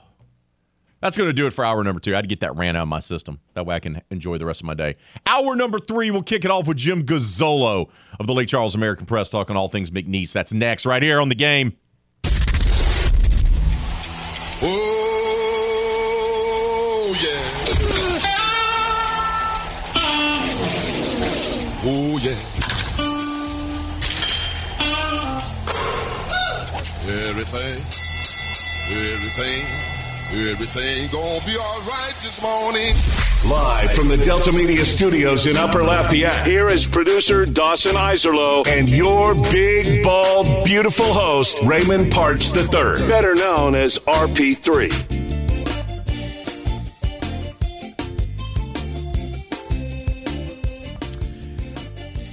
Hour number three has arrived here on RP3 and Company. Coming up half an hour from right now, Ali Cassell, editor in chief of the Bird Writes, will join us to talk all things NBA playoffs. Don't forget also to vote on our poll question of the day. How concerned are you with the Astros pitching injuries? Right now, 31% of you say not worried. Still have plenty of depth. 31% of you, though, do say slightly concerned.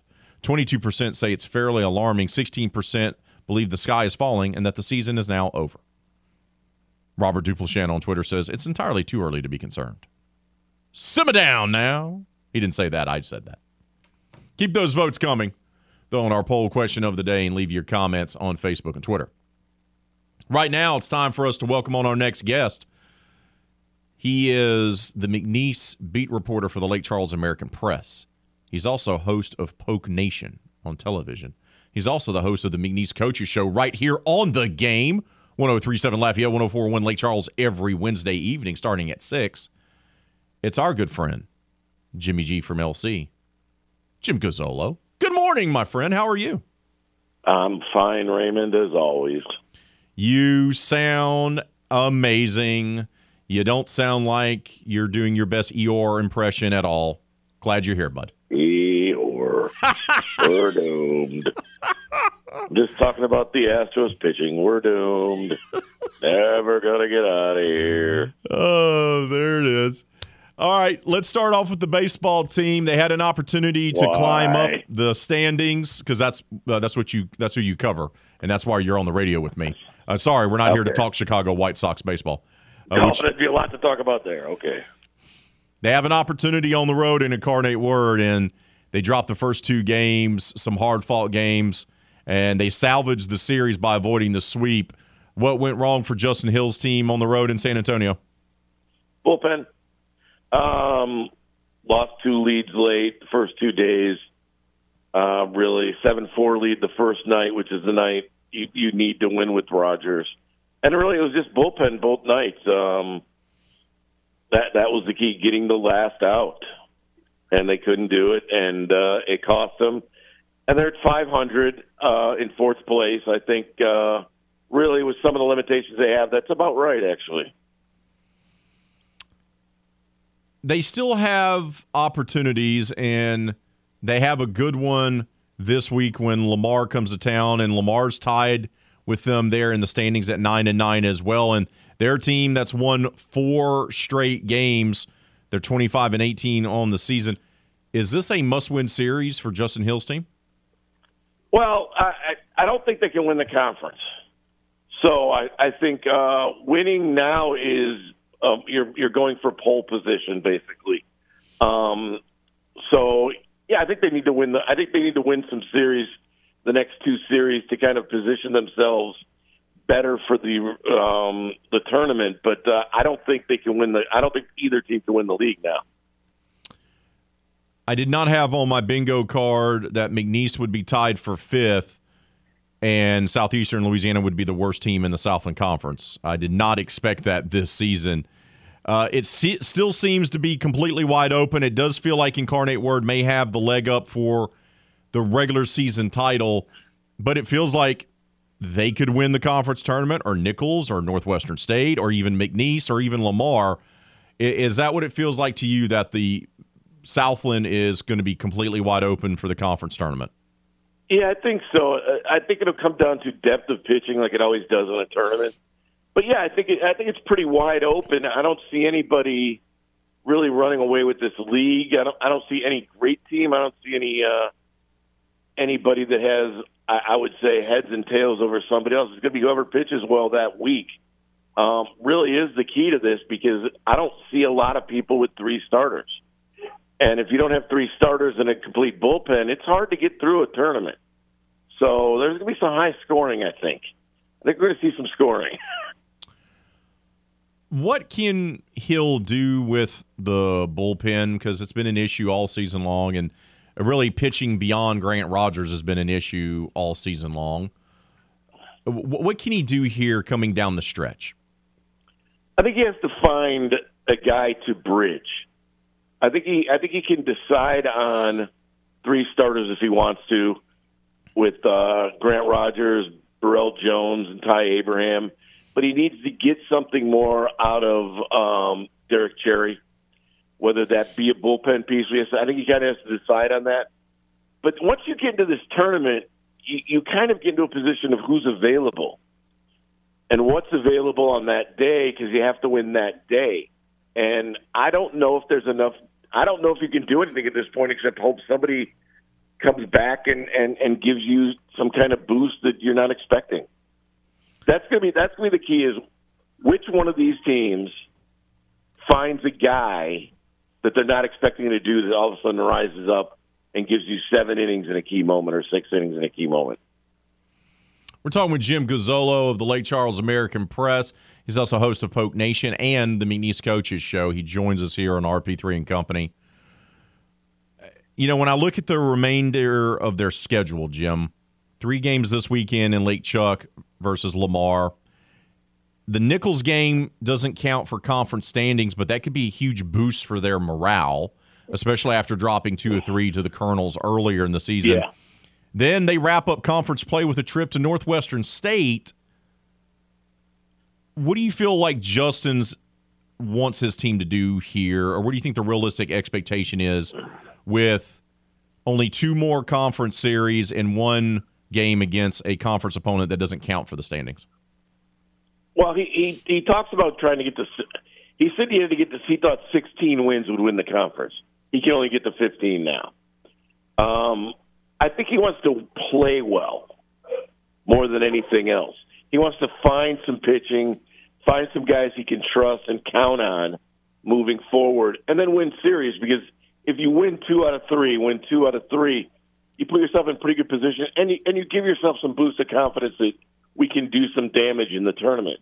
You don't want to go in losing four, four of six or five of six, because then all of a sudden you're on the downturn. So I, I think that's the key. Is he's going to try to use the next three weeks, um, including the Miami of Ohio series, to really see if there's some guys he can trust and count on that he that he hasn't been able to for the year. The Miami of Ohio series is interesting because due to the scheduling quirk, they're actually playing a non-conference three-game set right before the conference tournament. How's he going to attack that? Because you could make the argument going, well, he may not want to use Grant Rogers at all because he wants to save him for the conference tournament because he's going to need him to be as rested as possible because he's going to have to pitch multiple times. Do you agree with that kind of mindset that he may just treat that three game set against Miami of Ohio as, hey, backups, time for you to go out there and play some baseball? I think he'll play his starters predominantly in the field. I think he will probably use more pitching. I think Rogers will pitch. I don't think he'll pitch like I don't think he'll go seven, eight, nine innings. I think he'll probably use him a five inning game as a tune up uh, in the first game, something like that. Maybe four innings on a pitch count to make sure he's healthy going into the tournament. Um, but yeah, I think he'll I think he'll use it as a stepping stone to kind of an experiment with people. I think you'll see a lot of people throw uh, and, and see what you have. But it's an interesting time because you're set up to where you're used to playing so often.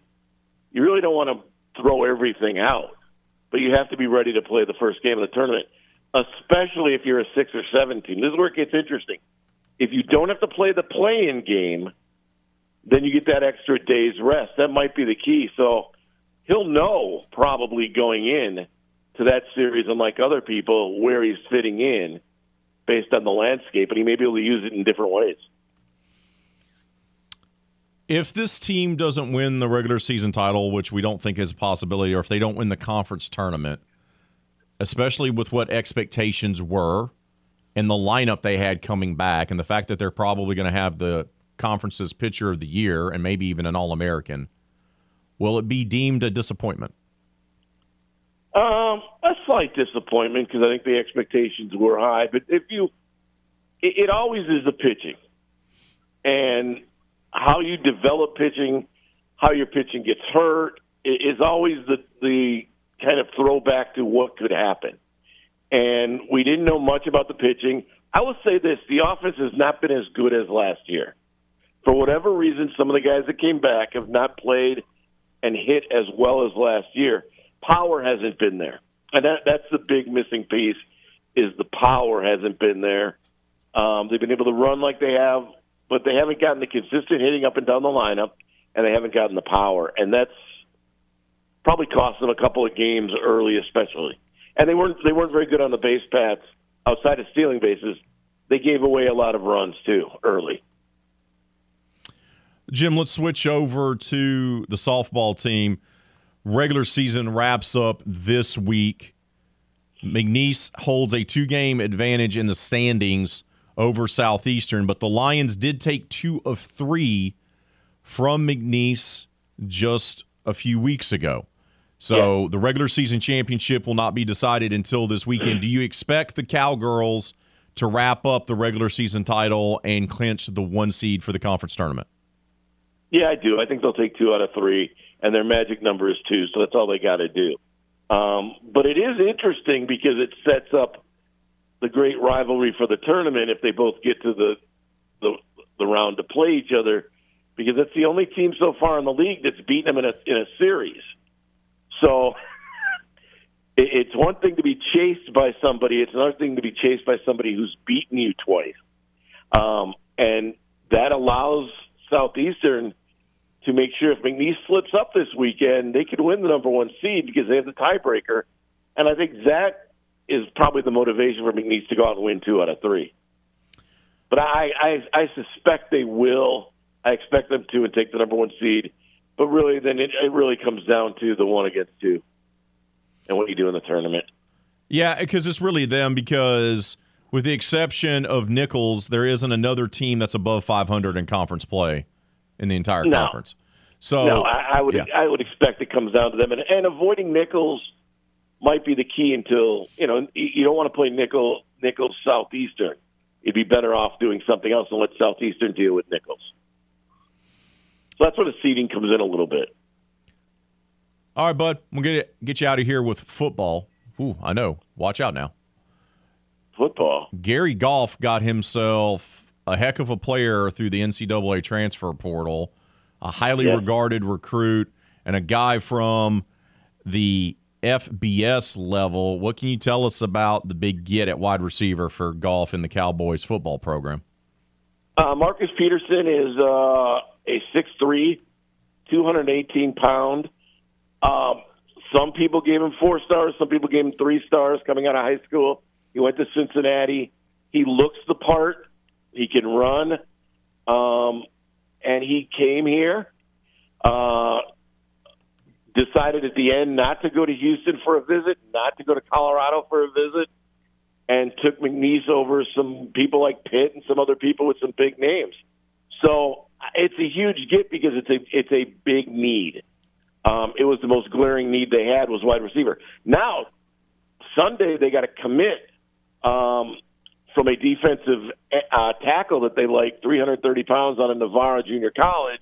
They haven't gotten the paperwork on him, but they got a the old Twitter commit now we get where the kid goes on Twitter and says, "I'm coming to McNeese."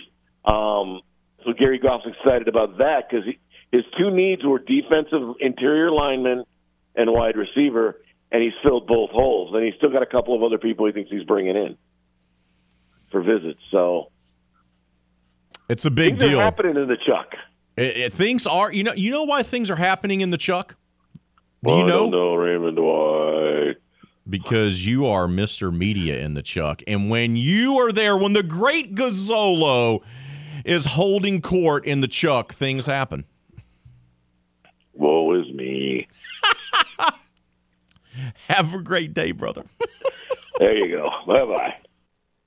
This is RP3 and Company on the game. 1037 Lafayette and 1041 Lake Charles, Southwest Louisiana's sports station. Your home for the LSU Tigers and Houston Astros.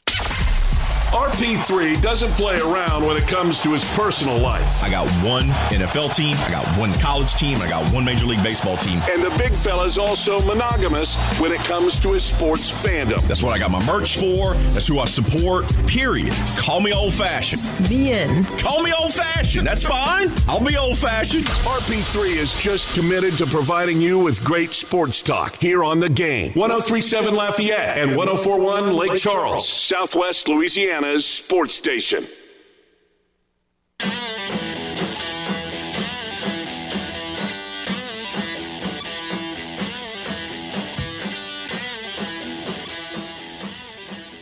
Poll question of the day How concerned are you with the Astros pitching injuries? Once again, Lance McCullers Jr. still not back. Jose Urquidy, last time he was out just a few days ago, he injured himself. He's on the IL. Then Garcia leaves early yesterday's game. Now, even despite all of this, the Stros still have Framber. They still have Hunter Brown, right? They still have depth. Were talking about having a six man rotation just, you know, a month ago. So, how concerned are you with the Astros pitching injuries? Not worried. So much depth. Slightly concerned. It's fairly alarming, or the season is over. Those are your options. And right now, 33% of you say that you're slightly concerned. 30% say not worried. So much depth. 21% say it's fairly alarming. And 16% of you say, no, no, it's not a hammock season. The season's over. The sky's fallen. It's over. Kai on Twitter says McCullers, Garcia, or Urquidy, what's going on? Jay Sumo says, hey, they could go out and get themselves a veteran pitcher. How about Trevor Bauer? That's never happening. That is never happening. You say you're not worried at all. So much depth, right, Dawson? That's what we. That's what we decided on. I don't worry about. I, you've probably realized this by now. Major League Baseball, just it's, it's. I'm not worried. I won't be worried for a long time. Man's not going to be worried. Not worried at all. It is a long season, right? It's 162 games. It is May the 2nd. Is it optimal to have these many guys being banged up in your rotation? Nope. Is it optimal to have Michael Brantley not yet up from last year's injury? To have Jose Altuve be injured? To have McCormick be injured? No. But once again, they've dealt with injuries before, seemingly every season. And yet, that didn't prevent them from going to six straight ALCSs, four World Series in that tenure that time frame, timeline, and winning two of them. I think they're going to be fine. Now, if these injuries are a little bit more severe, like Dawson brought up earlier with Urquidy or with Garcia, and it's a little bit more, cons- you know, a little bit more long term, then that's something to be probably concerned about. I do think you're still going to see the Astros be aggressive at the trade deadline with pitching. And it may not be starting pitching. I, I think they're going to make a move because they're going to want to make a move. You know, Urquidy wasn't right even before he got injured. Garcia started coming around before he got injured. But we still don't know when Lance McCullers is coming back. And can you have enough pitching? No, you can't. The answer is no, you can't. And we've seen the Astros be aggressive. Verlander, Cole, Greinke. You know what they like to do. So maybe they go out. I do think what they're going to do for the time being, because the trade deadline, as D to the low said earlier, is not until the end of July. So you still have months away. But I could see them giving their younger guys and calling those guys up, like Forrest Whitley, like some of their other prospects and have them come up and eat up some innings and see what they got. And look, they may be pleasantly surprised that some of these young guys may have what it takes and prove that they belong. And you don't have to go out and go get you a veteran arm. Could very well be the case. But once again, it's May the 2nd. And even with all the injuries to the pitching staff, And even with the bullpen starting off the season not great, and even with Jose Altuve being injured and McCormick getting injured, and Jose Abreu not figuring out how to score, bring runners home when they're in scoring position. And even with Alex Bregman starting off sluggish and Jeremy Pena looking lost for the first three weeks of the season, you know what the Astros are right now, Dawson? You know what they are right now? They're above 500. There you go. A game and a half back in the AL West. There it is. So a team that notoriously starts off slow. They've dealt with guys being sluggish, Bregman, Pena, and Abreu, uh, to more, more specific. They've had a rash of injuries, and yet there they are. Because here's the other thing: the Rangers are dealing with a ton of injuries too, right? And they've proven to maybe be your biggest threat so far early on. But it's a long season. It's a long season. So just be easy. Enjoy the fact that Dubon is playing absolutely out of his mind. Did you make the Dubon for MVP T-shirt yet? He has been the team's MVP for sure. but no, not to, not not for. Oh, okay. What's great about him is this: not only the fact that he's filling in for Altuve like he has, but he is versatile. So when Jose comes back, guess what? If you want to give Jose a day off, you know you can count on Dubon. You want to give Jeremy Pena a day off, Dubon can handle that as well. You want to give Breggs a day off, he can handle that as well. You want to give one of your outfielders the day off, guess what? Dubon can handle that as well. Or you can bring him in as a pinch hitter or as your DH. Yeah, he kind of is like an old school Marwin Gonzalez for the Astros back in the day. That's that could be really the role he plays. The only thing he doesn't have there is being a switch hitter. Everything he plays basically the same positions Marwin did. You can't have enough versatile guys on your roster.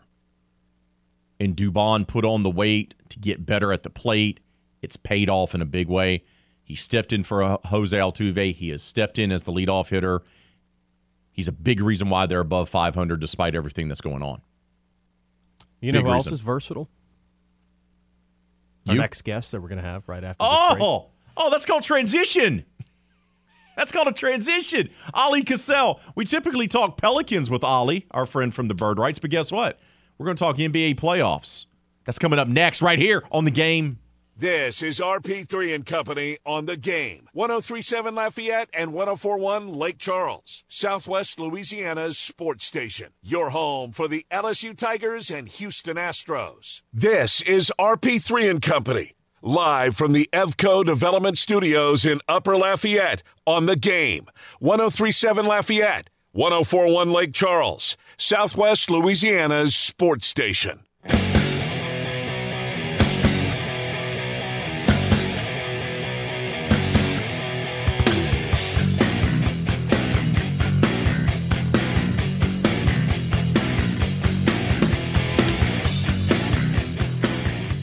NBA playoffs. They have been absolutely bananas so far. And I think we're going to get some great conference semifinals as well moving forward. And to break it all down for us is our friend, the editor in chief of the Bird Writes, Oleh Kosel, joins us now. Oleh, good morning to you, brother. How are you? Good morning, Raymond. I'm doing great. Sun's out, perfectly clear, no clouds. So it's a good omen, right? It is a good omen, my friend. And let's dive right in. I want to start with the Western Conference. Are the Phoenix Suns in trouble?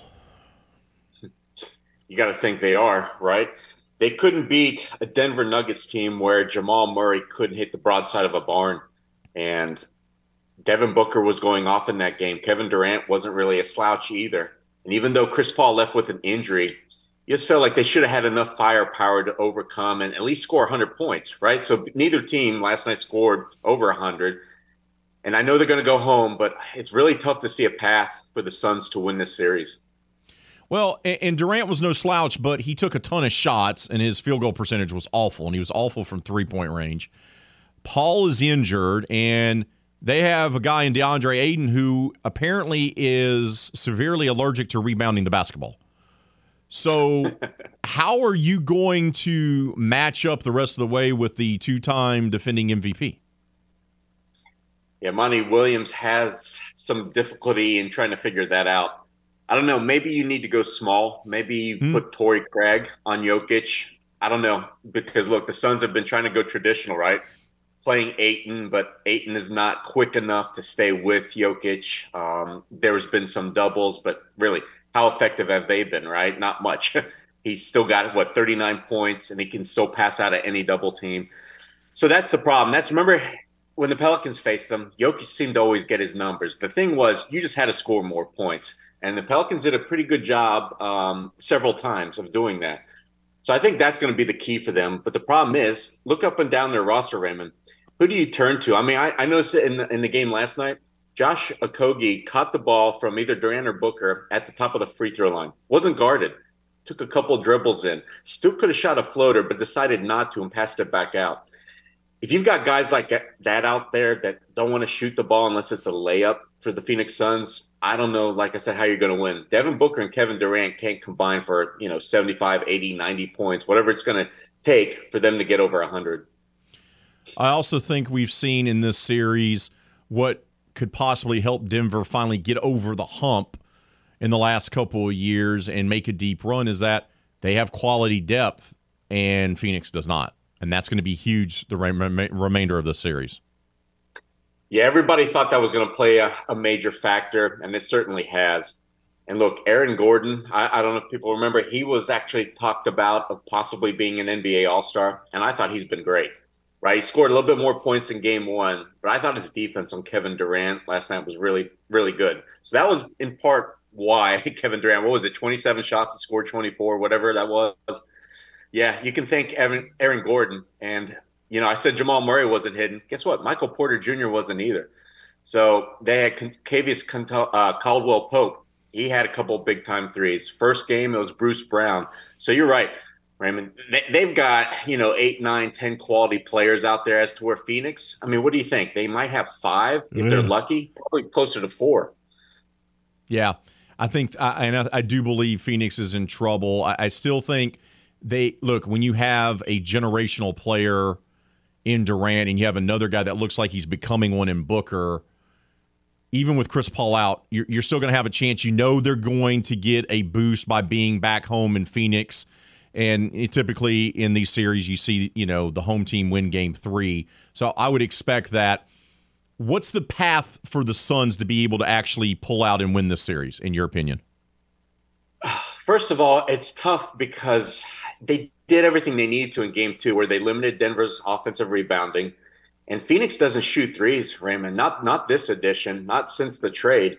I mean, they, nobody shot low, less threes than they did. So I don't know. You're going to have to be just so perfect and precise. You got to get to the free throw line, something they couldn't manage to do in game two either. And a lot of teams are struggling, right, in the playoffs because the referees are calling it um, a, a, little bit differently. No more of those touch fouls or anything like that. So I think Devin Booker's going to have to score 40, Kevin Durant in the 30s, and then you're going to have to get a guy like Torrey Craig, who in the first series had a couple really big games for the Suns. You're going to have to get somebody else that's going to get to about 15 or so, and then Ayton. He's got to play tougher. I mean, th- there's times last night's game, Michael Porter Jr. blocked him at the rim, and look, Michael Porter, I know is about six, what nine, ten but you're a center. You're seven one. You should be able to, you know, throw your weight around a little bit more. And Ayton just doesn't do it. He's got to have some kind of fire lit in him, but I don't think it's going to happen. He's more of a finesse player than he is a old school uh, post player. That's for sure. We're talking with Oleh Kosel, editor in chief of the Bird Writes. He joins us here on RP3 and Company as we talk NBA playoffs. Let's stay in the West.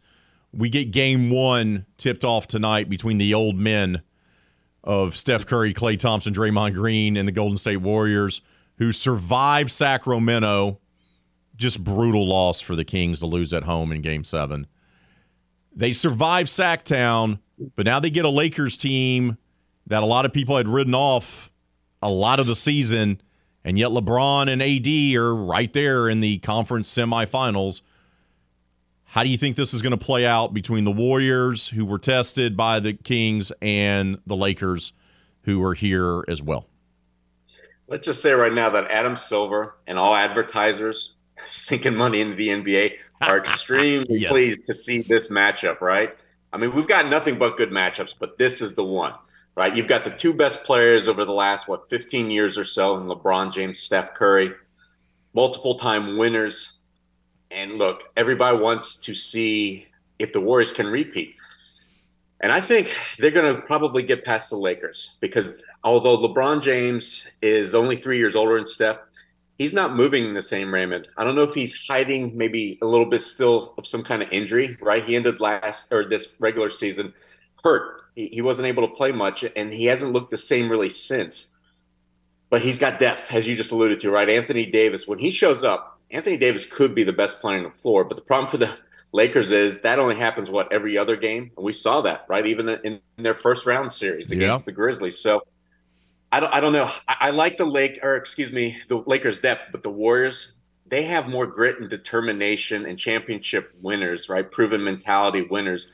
I just feel more confident in them.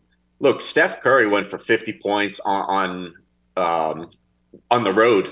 He's not going to be afraid of any kind of moment. And Klay Thompson usually shows up. You know, Draymond Green's going to bring that physicality. And Kevon Looney, I think we should mention him, right? He's been such a huge factor for them in having multiple shots on every possession because he's rebounding everything in sight. So I think he's going to give Anthony Davis some problems. So overall, going to be a great series gonna love to see um, who wins it because it's really kind of a toss up. But I like I slightly lean towards the Warriors. I lean towards Golden State too, even though I don't think they're as good as they were last year. No. Um, and and there are times where they look disinterested, and they just look a little tired. I do wonder if having to go seven games with Sacramento is going to play a role early in this season, where maybe they're a little sluggish against the Lakers, and LA can steal a game here or there but I do like Golden State to move on. Now, whether or not the Warriors can beat the Nuggets, if Denver moves on, I I, I know everyone's going to say Golden State because they're the defending champs, but I, I think that's going to be a fascinating series if we do get that. Ollie, let's go over to the East. You, know, Jimmy Butler has never been considered a top 10 player, has never been considered one of the best players in the league, yet this guy just finds a way, especially when it comes to the postseason, to play his best basketball.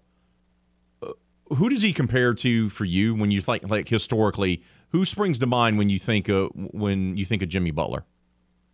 Well, that's a great question. One I haven't thought about because yeah, not only does he step up his scoring and his playmaking, but he seems to elevate that entire team. Right? They yes. all play as hard as he does, and so well, who was a great playoff performer that kind of just took a backseat in the regular seasons? That's a great question. Yeah, he's not he's not terrible in the regular season. He puts no. up good numbers, but he elevates his game when it comes postseason time. Yeah, absolutely. And he plays with such force, like I said, and he seems like the toughest guy in the basketball court every yeah, time he out. Does. He does. Huh. Now let me Raymond, ask you. I wish I could come up with a great comp for you, and I, I, I just can't right now. yeah, yeah, well, we'll we'll we'll circle back to that next week. Okay. okay, I'll give you some time to to do some research. Now, they take down Milwaukee. And now, first of all, this is a Miami Heat team that lost in the play-in tournament to Atlanta, and then still came in and still knocked off the top seed in the Bucks and the the betting line favorite to win the whole title. Now they take on a Knicks team that's well coached they have a lot of good players on that team as well. Miami doesn't have a couple of their guys. Tyler and Victor are not available. They're out for the postseason yet. Miami took game one. Do you think Jimmy and the Heat can win this series? They can win it, but look, I, I feel like this Knicks team plays a lot tougher than the Bucks. I feel like they came into the series more prepared. As for the Bucks, I wasn't sure about their mentality. Um, and you could tell by the way they played Giannis, right? He he missed a game, and okay, we'll miss let him miss another game because we won that game too big against the Heat. I don't think the Knicks are going to suffer any kind of issues, and we saw that, right? They raced out to a really good first quarter lead, um, but then you know, kind of the Heat just did what they do, right? They chipped away, they completely stopped New York, especially the fast break opportunities, and the Knicks couldn't make a shot. I mean, outside of Brunson, I, I remember Josh Hart throwing up some air balls. Immanuel Quickley, who really hasn't given them anything off the bench. Everybody liked him kind of for their sixth man. He's got to give them more. He just needs to be a bigger spark. So there's certain guys that can perform more, but I hope that Julius Randle comes back because when it does slow down, that definitely favors the Miami Heat. And and I know they've got Jalen Brunson, but it looks like the Heat have him figured out where they're going to basically throw a wall at him. So kind of like the way Brandon Ingram has seen walls or Zion Williamson, That's what Jalen's facing. He needs a, a legitimate sidekick. And I don't think that's RJ Barrett. I think that's Julius Randle. So if he comes back, like maybe plays the next game or at the latest game three, I think that the Knicks can still take the series in seven. I, I just like what they do overall to where they usually score well, they get in transition. They play just almost as tough defensively. Let's go to the other Eastern Conference semifinals, and that's Philadelphia taking on Boston. I- have said this before. Boston has been playing with its food towards the tail end of the season and all playoffs, and they did so again last night. Their defense was atrocious, and they're known for being a good defensive team as well. And even without the presumptive MVP, which we'll find out that out tonight, and Joel Embiid not being on the floor, James Harden goes off and takes over the game, and they win the ball game. And Philly steals a game, a game they probably shouldn't have. What do you like? Who do you like in this series, and why does Boston just seem to be a little off? I thought Boston was going to run with this probably in five if Joel Embiid would miss most of the series. Well, reality hit me in the face last night. And look, James Harden looked like he did several years ago. And he said in postgame the reason he did, his role has changed since coming to Philadelphia. So last night he was able to do what he used to do. And that was basically just look for his offense or set somebody up if he didn't have his shot. So for him to get to 45 points without really even getting to the free throw line was really impressive, right? Shot the heck out of the ball. And so for me, Boston's really in big time trouble because you had an opportunity to take care of a problem, which was Harden, and they didn't do it. They didn't try and slow him down nearly enough, and he didn't really have Tyrese Tyrese Maxey wasn't going off, and I know Melton was in the first half, but look, you got to shroud James Harden, and, and they failed to do it. And now, you know, it sounds like Joel Embiid's going to return really soon. And now Harden's got confidence. And you're right with Boston. They've just been up and down to where they look like they were looking more to have fun in last night's game. I mean, that first half, Jayson Tatum, yeah, it was great how he shot the ball and he made all these deep threes, but I'll tell you what, it didn't really carry over in the second half. And I don't I don't know where they're going to go because this Boston Celtics team, you're right, they've done this, especially coming down the stretch of the regular season to where they lost to a lot of games to teams they shouldn't have lost to. And it was usually like an effort related thing, right? So whether they can flip that switch, I'm not sure. Joe Mazzulla, their coach, he's a rookie, so he's not going to be giving you anything extra, right, to motivate him like a Thibodeau or maybe even heck a Doc Rivers. So I don't know. It's going to have to come with from within. And I just feel like Tatum and Brown, they get a little too loose with the ball. They pound the ball too much.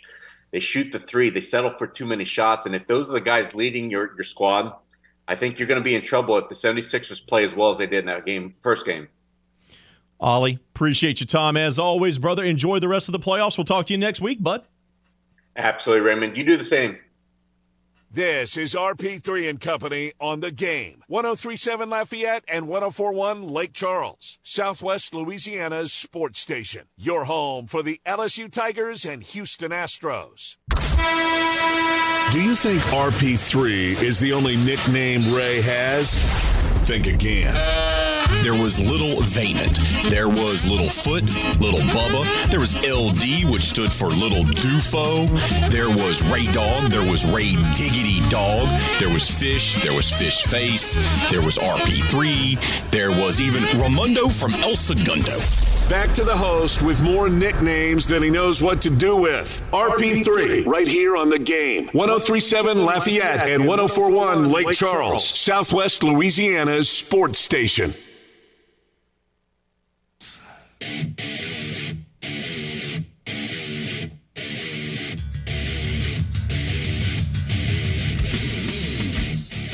Oh, what a show. We had a good one today, bud.